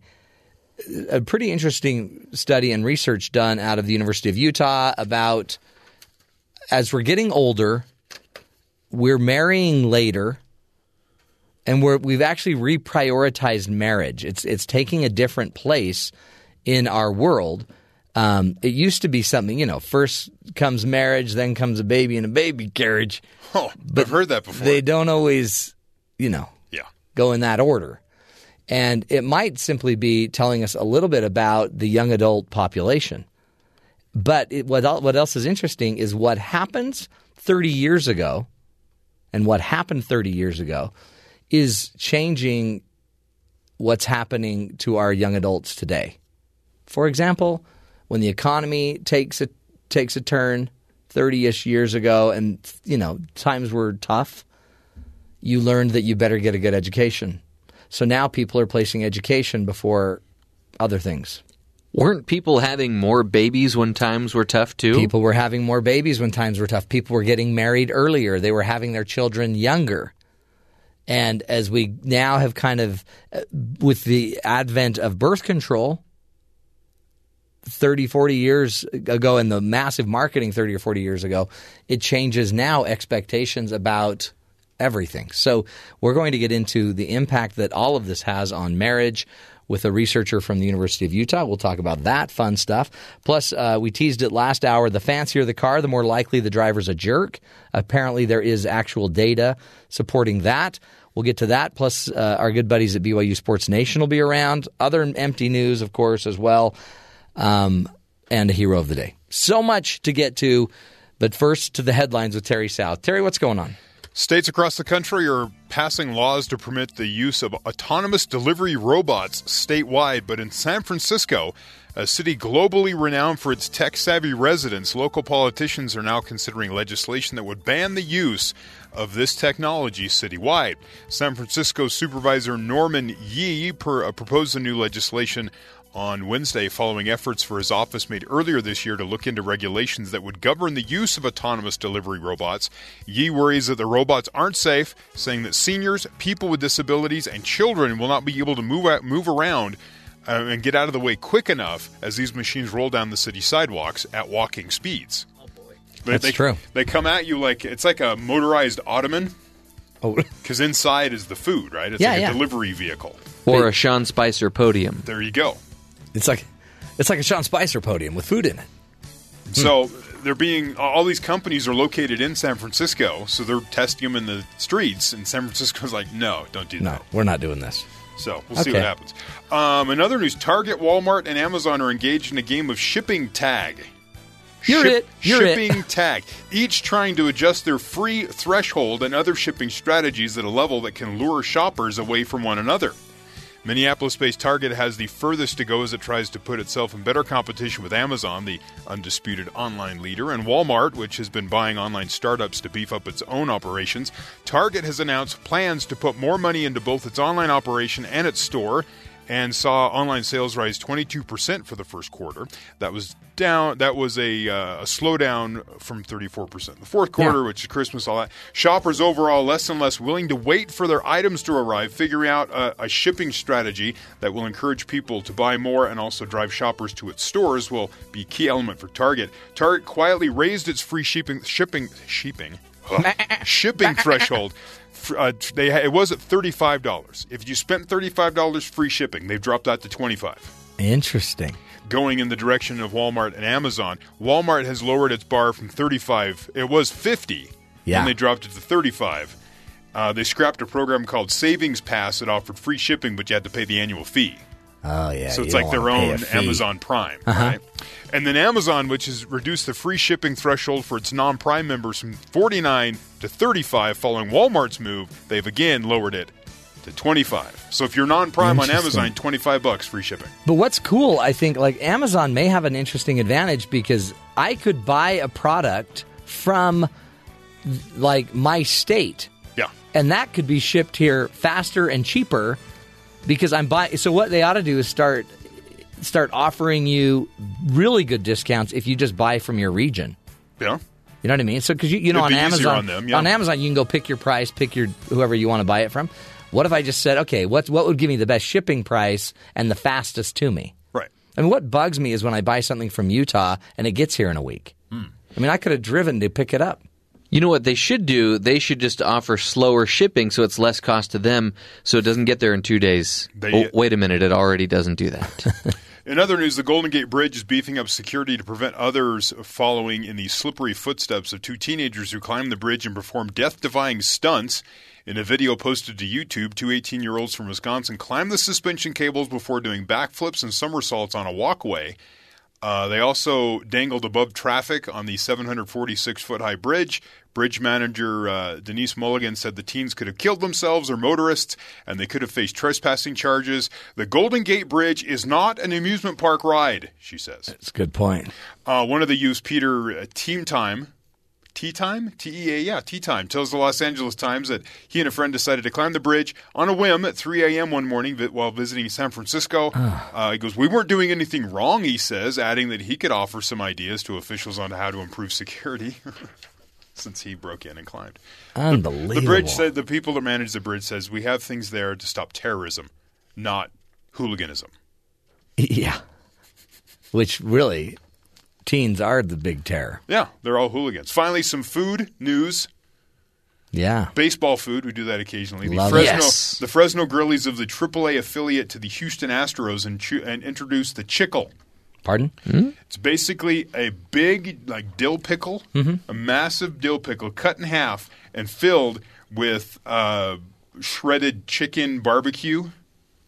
Oh wow! And they only Hmm. they only did it for two nights when they were playing the Nashville Sound, which is another minor league baseball. Boy, if they had just deep fried it, Uh, you could deep fry it too, and you have Then like it the would've- full heart attack. it's called the chickle. The chickle, You know what? like I a think chicken pickle chickle. so. You know these fidget toys? Yeah. Maybe if you had a pickle fidget toy that you could like twirl the pickle, it's a fickle, fidgetical. Mm-hmm. Didn't Reagan have something called trickle down economics? Yeah, he did. Yeah. Yeah. Does, does that sound interesting? A, ch- a pickle filled with shredded chicken, barbecue shredded chicken in a big, huge pickle. But you know when you think about it, yeah, Does it? like when you buy a chicken sandwich, they just have a pickle on the top. That's of it. true. So there's something there. I think we're into something. Hmm. If they could then deep fry it, Well, deep frying it would make it so nothing would fall out. yeah, and then that would would also that, that would also give you the taste also of a little bit of like fried chicken. Right. Yeah, Okay. but I, it also seems like it would be a huge thing. Yes, it is quite large. It's about the size of a hot dog. A chickle. I'm not sure I want to eat something called a chickle. I think it's something more that you need to have radiated. Mm. You know, Maybe lanced or maybe cut somehow, off. Yeah.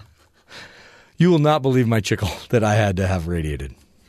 it's huge, huge chickle. Okay, wow, good news. Yeah. we'll bring that up to BYU Sports Nation.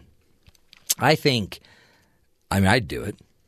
The chickle? Here's the deal. You do it once, right? I don't know if I've told you guys this, but I'm on a Yeah. I'm on a liquid diet. Right. And I can I think I can eat I can eat fruit. I can eat anything no fat. Wow. So I eat a lot of fruit lately. Yeah. But when I went to buy stuff, I bought a lot of fruit and then I bought for some odd reason a jar of pickles.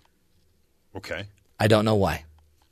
They're, But they're fat free. but I'm thinking my body was craving brine. Okay. I don't know. But I bought pickles. So to stuff the pickle with some barbecue chicken, Some grocery stores will carry pickle juice pops this summer. oh, that sounds horrible. Yeah. Frozen pickle juice, so you can eat them like a popsicle. Uh, there's this this tale that um, as you're exerting yourself exercise wise in the summer, that Mm-hmm. Yeah. this helps to replace electrolytes Yeah, you need really salt. quick. You need the salt back. You need the brine. I think also if you say pickle juice three times, uh, it unleashes this horrible but kind of charming ghoul. Really? Yeah. Do you want to try it? No, it's not. No, I, not. I'm. He's a little scary. Yeah, we don't want to go there. Hey, uh, That kind of sounded like him, by the way. Yeah, did good job. totally did. Three studies over the last five years show that people driving expensive cars were more likely to cut off other motorists and less likely to stop for pedestrians. it's true. This suggests that the wealthier drivers may reflect adherence to ethical codes geared towards uh, maximizing one's self interest, often at the expense of others, says psychologist Jeremy Boyd.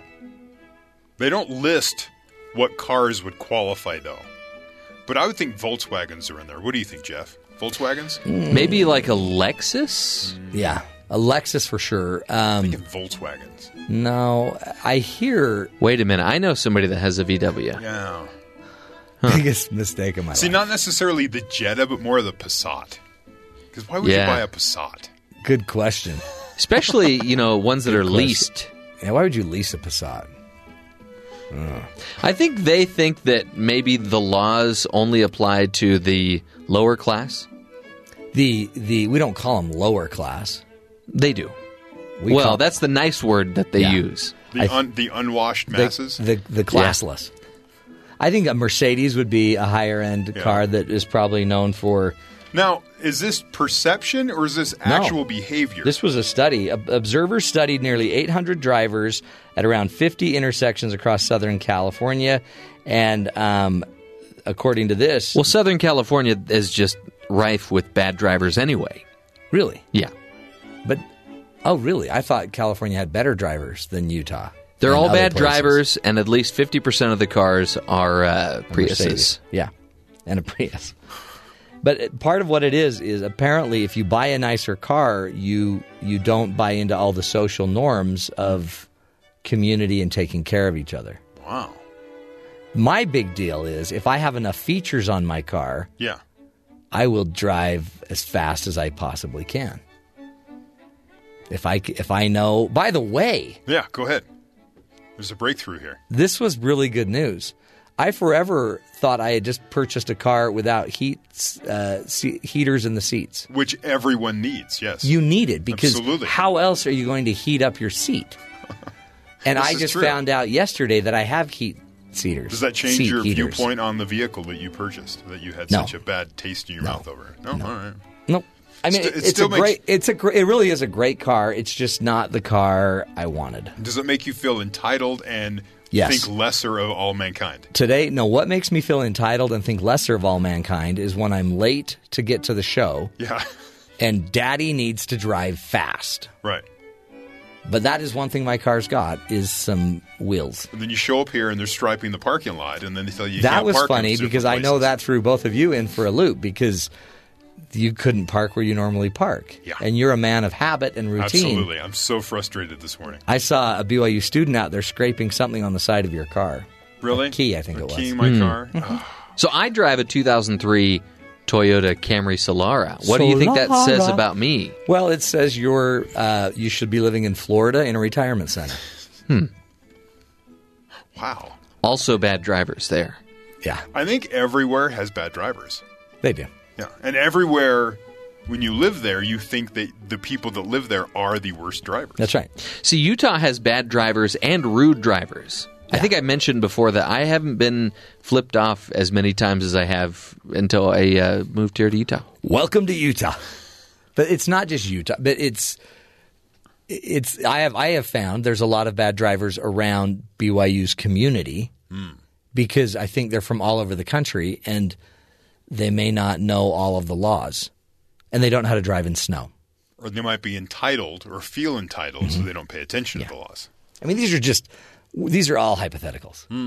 We're just supposing. We don't know. Well, I thought you had data to back Yeah, this up. on the- that was the one study. The one study. What was is they said three? There's Yeah, three studies. There are three studies, and the reality is, I guess the the moral of, of the story is don't buy an expensive car. Yeah. If you want to drive like crazy and you don't want anyone to know why, Buy a Honda. You buy a Honda. Buy a Honda. Ah, I miss my Honda. And just put a can on your exhaust so it Yeah. sounds really loud and annoys everyone. Totally. Yeah. That's a good party right there. We will take a break when we come back. We're going to be talking about the new uh, research and statistics about young adults and marriage. Interesting stuff coming up. This is the Matt Townsend Show. Stick with us.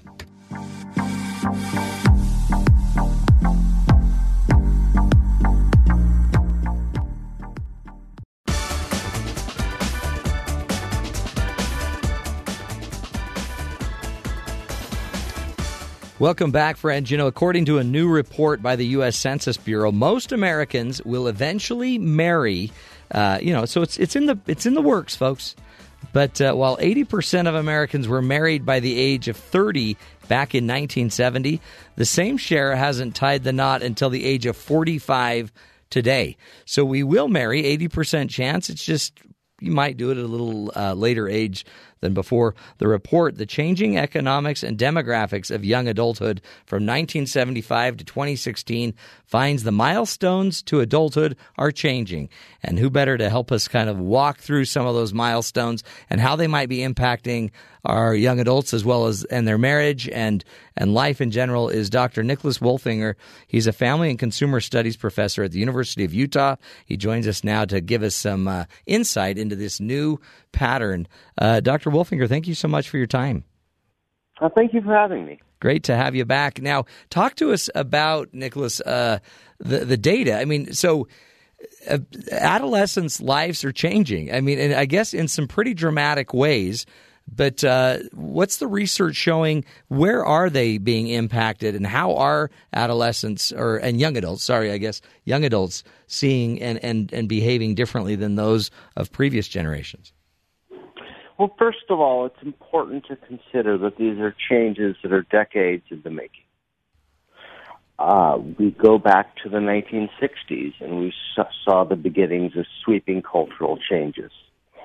Uh, finally, with the introduction of the birth control pill, there was reliable contraception. And that started the process of separating sex from marriage.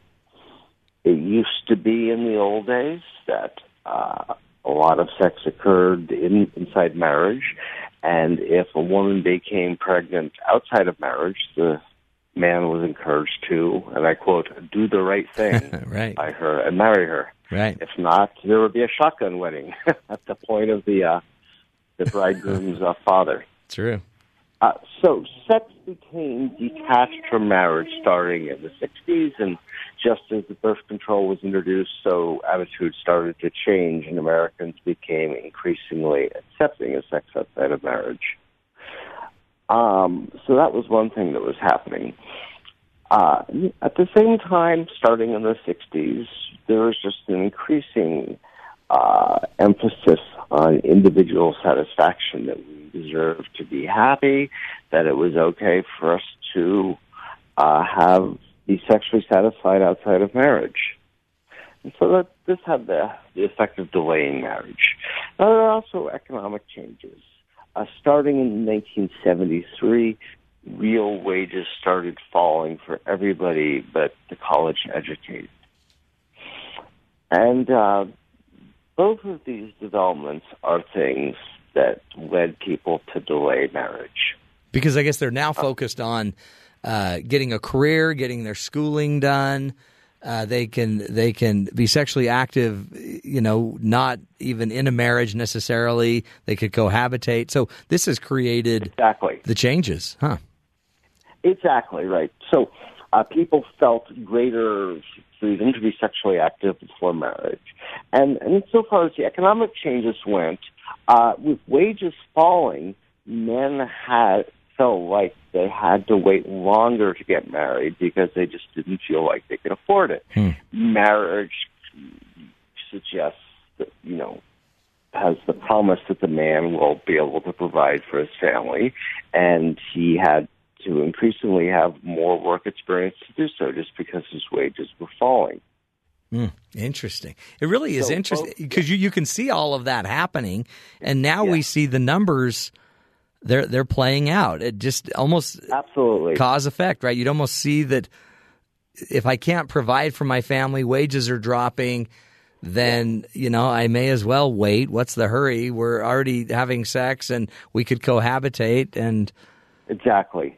pretty much be married. Increasingly acceptable too. Hmm. So the whole definition of marriage and how it fits into our lives had changed.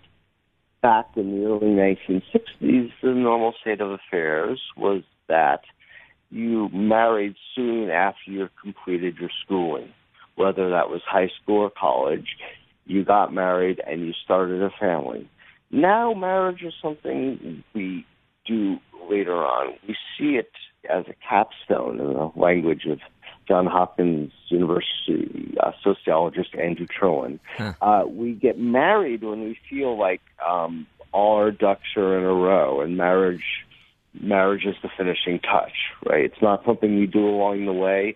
It's what we do to signify that we've arrived in the world and that we've, we're stable in our careers and our lives.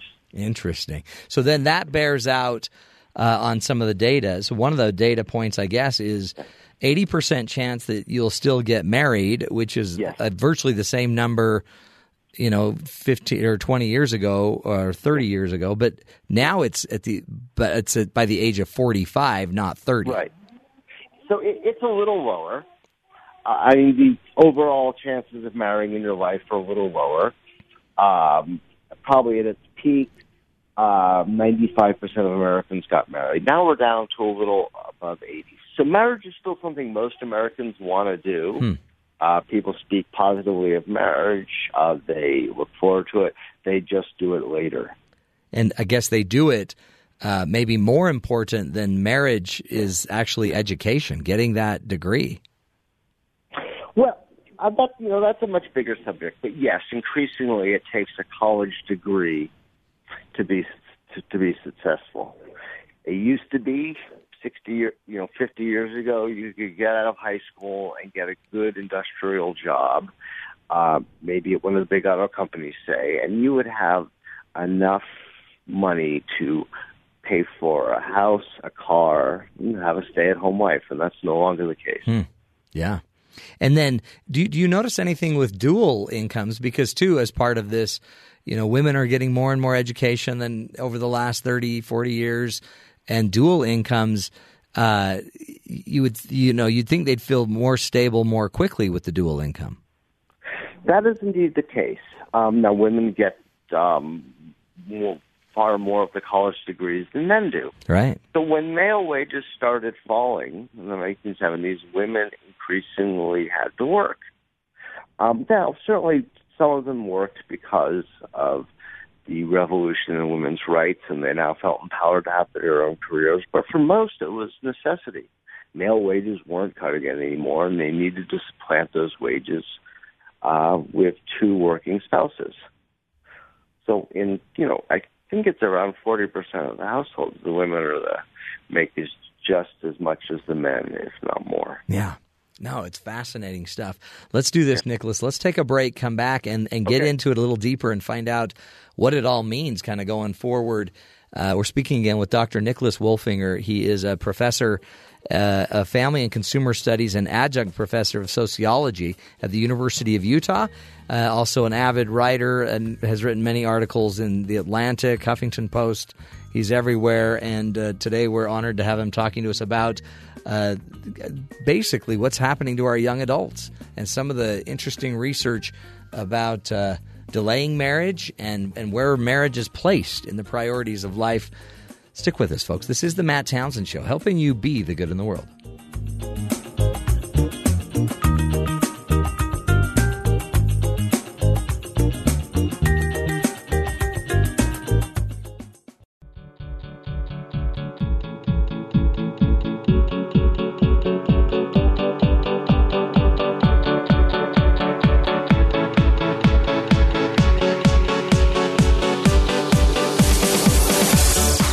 Welcome back, friends. Today we are talking about really the the numbers, the U.S. Census Bureau, and some of uh, the the research that can come out of studying what's really going on, the changing economics and demographics of young adults from 1975 to 2016.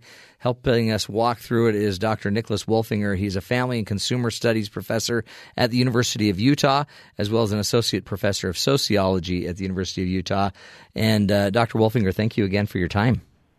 Thank you for having me. So when we look at this, these numbers, uh, what we're seeing is uh, about 80% of these young adults will get married by the time they're 45. Um, and they're also more likely to get education before marriage. They're more likely, are they more likely to cohabitate before marrying today as well? Absolutely. Absolutely. Over half of young people will now live together and will live together before they get married. What does all of this mean for marriage? Does do they tend to have a, a lower divorce rate? Do we know those numbers yet? We do. Um, and this always comes as a, surprise, as a surprise to people, but the divorce rate has been declining in the Right. United States since about 1980. That's when it reached its peak, and that's when we started hearing that one out of every two marriages will end in divorce figure. But it's closer to 40% now. Forty percent. So sixty percent of marriages work, stay together. Forty percent divorce rate, and um, but these. It's interesting too. Do you see any trends happening today that you could foresee impacting us? The way these earlier trends of birth control, kind of the individual lifestyle, desire for a better individual life, wages. Do you see any trends today that you could foresee might impact us down the road? It's extraordinarily hard to predict the future, and as a social science has a long and sorry track record. no one could even anticipate that Donald Trump would be president. Right? Who would have thunk it? Right. Right. Yeah. is when you look at it um, does it do you sense that as you, you were talking about in the last break before the last break that this is kind of the capstone now event of life marriage is the capstone after we have our education we kind of are making an income Uh, we've done some test or trial like you know marriages or living together, living arrangements. Um, is there? Do you sense the marriages are stronger? Are they better prepared as people are delaying to marry? Do you do you see that in the data? Uh, for the most part, yes. That's one of the reasons the divorce rate has declined is we're simply waiting longer. Um, marriage, if you marriages, teenage marriages, for example, have a very high divorce rate. And then as you move through your 20s, the older you are, the less likely you are to get divorced. And so the divorce rate is lowest for people between approximately between the ages of 28 to 32. When you're young, you're immature, you're changing fast. Um, you're, those people just aren't ready to tie in the knot at that point. Interesting. Is there a difference in those that seek uh, college education in marriage and, and get married versus those that don't? Does does one group Yes. have a different divorce rate? Yes, um, absolutely. Uh, people today who have a college education are much more likely to be married in the first place and uh, less likely to get divorced. So th- there's a big social class divide in marriage now. Uh, last time I looked at the data, if you have a uh, do not have a four-year college degree, you're only 30% likely to be married, currently married. But 59% of people with four-year college degrees are currently married. Interesting. What do you attribute that to?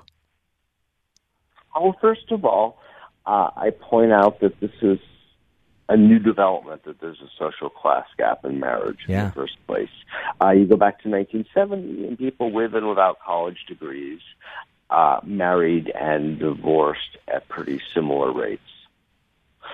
And uh, again, I point to the fact, I point most importantly to the income gap. A high school degree was good enough to provide a reasonable living in 1970. It's no longer the case. It's hard to have marriage still seems desirable to most Americans. It just doesn't seem affordable. It just seems out of reach. Interesting. So it really is an economic gap, Yet the, the economics are a big story. It's not the whole story, but it's a big story. and yet, and yet, um, you'd you'd make maybe double the income, right? And you'd have double the support. It seems like marriage would be pro economic. It would be good for growth. It, ultimately, it is right now. If you're if you're already poor, if you're already working a minimum wage job, it means your spouse is probably going to get the same amount of money, and so it's you know twice nothing is still nothing. If your income is really low, a spousal income will help a little bit, but it isn't enough to lift you out of poverty. However, you know, as as you rise up the income scale, marriage is going to make a big difference. That spousal income will make a big difference, and so that social class gap in marriage further exacerbates economic inequality. That's so interesting, isn't it? Because it really is. And two, there's these weird expectations of what it costs to get married, how it has Yeah. to look. You, the dress has got to be. I mean, it's it almost has to blow certain social classes away to even think of it. It does. It does. Ten years ago, the last time I saw data on this subject, uh, the average wedding cost twenty-seven thousand dollars. Ten years ago. Yeah, Holy ten years. Ago. And that's an app. That's an average. So that's brought up by people who have, um, you know, the super rich people. Yeah. Really big ticket weddings, but that still was an eye-popping figure. But so many people who don't have the money, who don't have college degrees, think that's not affordable. I can't have the wedding I want. Does it matter? I mean, So I'm just not going to get married. I mean, I know there is some research about because there's also a commitment level that's a little different once you're married. There's obligations that's contractual. It it almost marriage keeps you in marriage versus not being married may not keep you in the relationship as tight. Yeah, so definitely, uh, marriages um, much more likely to stay together than just live in relationships outside of marriage. Yeah. When people don't aren't married and they live together, most of those relationships don't last a long time. Now, many of them will end in, end in marriage, but those people will get married pretty quickly. Did any of these numbers surprise you? Uh, let me point out one thing, and Yeah, go ahead. um, this is being got broadcast in Utah. Utah is, is, is different uh, than the national average. In Utah, we're more likely to be married and less likely to be divorced. We also marry several years earlier than Yeah. the national median. So, you know, marriage is doing better in Utah than doing in many other places. It's interesting, and I'm assuming that's just again because of more of the religious uh, Yes. kind of impact of and belief system and culture. Yes. So my last book, um, called Soulmates, is all about ma- um, religion and marriage and divorce. Yeah. In fact, I think we've so- done we've done a show with you. I think on that topic. Oh yes. yes. Yeah, that was beautiful, and, and really, it's interesting research about the impact. I mean, it is a cultural thing, and now we're finding out it's also a social class thing. Uh, religion, you mean? No, marriage. Uh, marriage. Oh, be, yeah, it's a social class issue, and it's a religious issue. So, how boy, what, what pressure would you feel in a religious culture if you were a lower social class that couldn't afford or didn't think you could afford marriage? That's got to create some major pressure. And social class works its way through this entire story. In America now, you're more likely to attend religious services regularly if you are a four-year college graduate. Really? Which again seems counterintuitive, right? Because you'd think that they wouldn't see a need for religion or God, but so if you're you're more likely to attend a religious institution if you have a college And degree. that didn't used to be the case. That's a new story. Yeah. But that's just part of the broader trend of inequality in America, Yeah. where people who are married are just better, you know, more involved in community groups, um, you know, just have greater civic participation, um, where people who aren't married are just more removed. Yeah. And so going to church regularly, several times a month or more, makes it more likely that you're married. And if you are married, you're less likely to get divorced. Let me point out how it doesn't seem to matter what church you go to, just so long as you go regularly. Yeah, so it's really uh, all religious denominations would have a higher likelihood of being married. Yes. Yeah. Y- yes. And, um, and so just regular involvement seems to be the important part. Hmm. Is there any other institution other than religion that that affects the numbers like that? Uh, that's an interesting question, and um, uh, I won't say that there aren't, um, but just religion is the most common method of of, uh, of, of community involvement in America. It's Yeah. the most common way, you know, to do to have a regular group of people that um, you know advocates for good behavior and Yeah. So it doesn't have to be religion. That's just its most common expression in America. Well, it's fascinating. And I really think, too, it's amazing that you just think about the religious values behind it, the tie to marriage. We go to a pastor to to help perform the ceremony or a, a priest to perform the ceremony. Interesting stuff. Well, Nicholas Wolfinger, thank you so much. Again, professor of family and consumer studies and adjunct professor of sociology at the University of Utah. Also, you can go um, look up his books. He's he's got some some uh, some great work out there as well boy, there's a lot happening and you don't even notice it. Just simple changes from birth control to kind of individualism, wages, you know, stagnant economies over 20, 30 years. Major impact down the road. Things happen, folks, without even paying attention. Stick with us. This is the Matt Townsend Show, helping you be the good in the world. We'll be right back.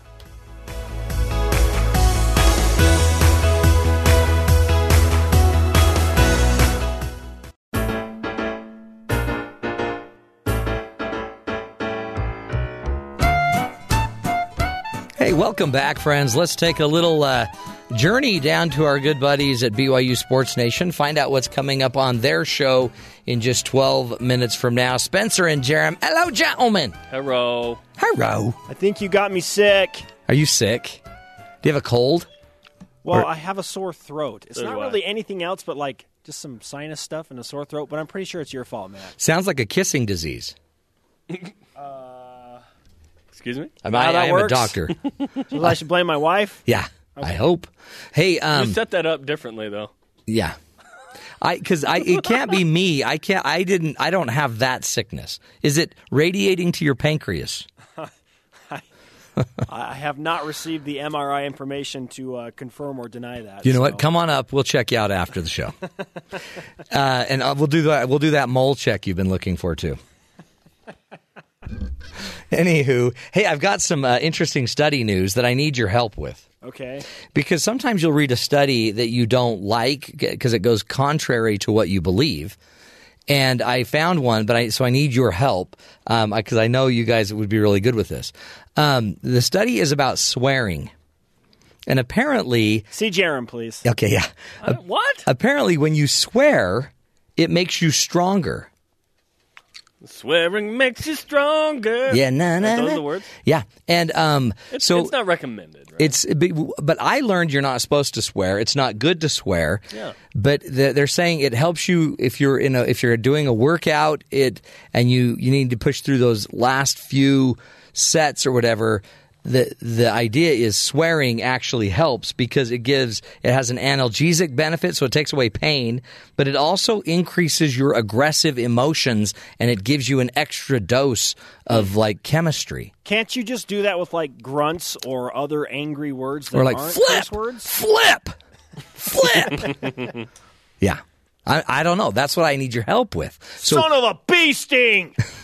there are all kinds of substitutes. so what do you so what do you guys use instead of swearing? Because I know you are two people that would never swear. We just yell. What do you yell?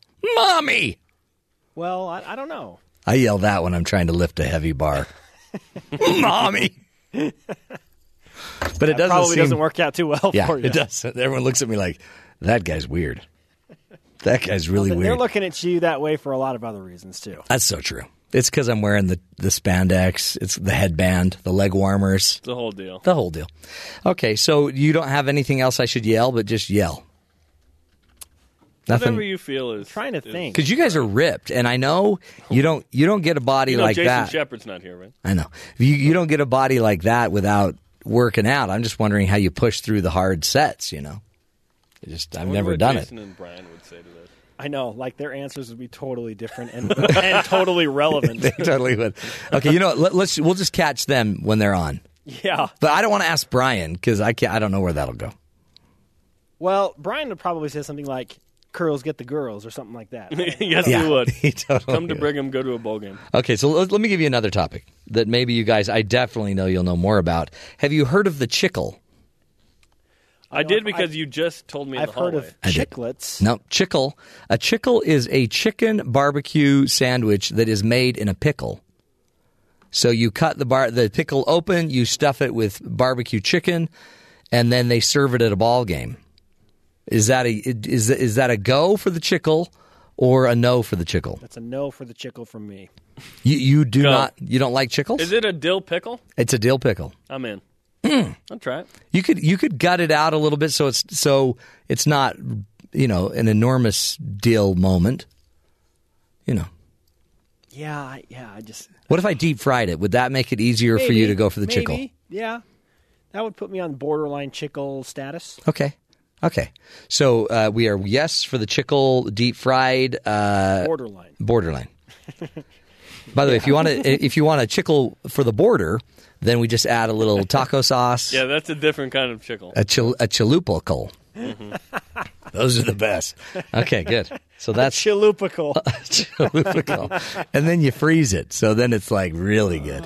Okay, that's good. Um, so yes on no, no on swearing. Find some other way, and yes on both, uh, and then almost on the chalupacle. Okay, that was easy. That pretty much covers everything, right? Okay, one more thing I've got to ask you: spinners. Okay. The you know those fidget things, the fidget toys. Wait, spinners as in the fidget toys or the Not- actual like car no, rims? no, no, no. I should say the the fidget toys. Okay. Yeah, car rims are cool. Those I love your spinners, by the way. Oh my goodness. Who- spinners that were popular for exactly one year in 2003? Yeah, but the fact that you still have them on your car, amazing. that is what's amazing, and that yours are like yours are wise, spinning wise. It's amazing. Um, I like it because when you stop, it still looks like you're driving. It really does. So, um, are you guys? Do you believe that a spinner toy would actually help you fidget and be more effective? I don't know. You tell me, Doc. We've been fidgeting, and I have a spinner toy over here, but it actually makes me less effective. I was going to say, Yeah. I, I do not think that would make a person like you more effective. Yes, it would. It's hard to make you more effective. This is a great That's point. a compliment and a weird. That's a backhanded, exactly. Yeah, yeah. Um, one of the things that I and I, I'm putting this out there because I want to know if you guys, if you think you'd buy it. If I if I got a pickle that you could spin, and we called it a fidgicle, would you guys buy it? No. Okay. Yes, because See? I have a friend who sells these for cheap. He would just give me one. Well, he asked if you would buy it. So I- no, you're right. No, I would just get it from my friend. If you were if you were going to buy it, how much would you pay for a fidgicle? A dollar. Dollar. Yeah. Okay. Well, ninety nine cents plus tax. What if it was stuffed with chicken? Nope. No. Then I'm off. Then I'm out. Chicken is not. I'm out. It sounds like a perfect item for the 99 cent store. Yeah, yeah, yeah. USDA approved. Okay, that's good. sure. All right, well, let's get to your show. Um, what's Okay, coming up on your show? Yeah, yeah, because uh, Sponsored by are not going to make the cut today. Right. Uh, how about this? The legacy of Eric Mika. How will you remember one of the greatest BYU big men? remember you. Yep. Just like that. Do, do, do, We have uh, a Oh, montage where'd we get Sarah McLachlan? That's weird. and a remembrance video Oh, neat. specifically designed for Eric Mika. Does it have that the harmony of Sarah McLachlan? no rights. Okay, good. Tears will be shed. That'll be good. Okay, so a little Mika memory. Uh-huh. Yeah, yep, Mika Memory Lane. Okay. Mika Memory Lane. Nice. Maybe I should do that as my topic header today. Yeah, I would do that for sure. Do it. That's solid. Uh, also, we have one of the guys hoping to replace some of Eric Mika's production, Dalton Nixon. He is back after his mission trip to Boston, Massachusetts. to Talk about what he wants to Oh, do. with two, BYU one, hoops. three, four. He was in my sister's ward in this Oh, last area. cool. Yeah. That's so you got. You guys can talk about that. Plus, B- Batcats, the baseball team, if they win tonight, they win their first outright conference title since 01. How At cool. Gonzaga. Oh, this is Softball in the. NCAA tournament. Live on BYU Radio. Yep. This afternoon Sweet. at 6 Eastern time. Six Or Eastern. this evening. Spencer Linton on the call. Mm, that'll Gary be good. Sheide. Who? Mm-hmm. Shady The seven, well, Shady he's Shady. A, he's a little shady.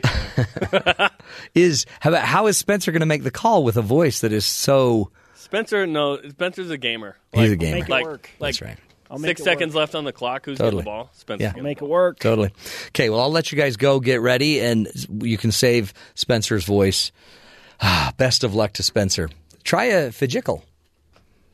It's a fidget toy and a pickle with barbecue inside. Barbecue chicken inside. Mmm, that sounds delicious. Leg gross. Pardon? Nothing. I thought you liked the idea. No.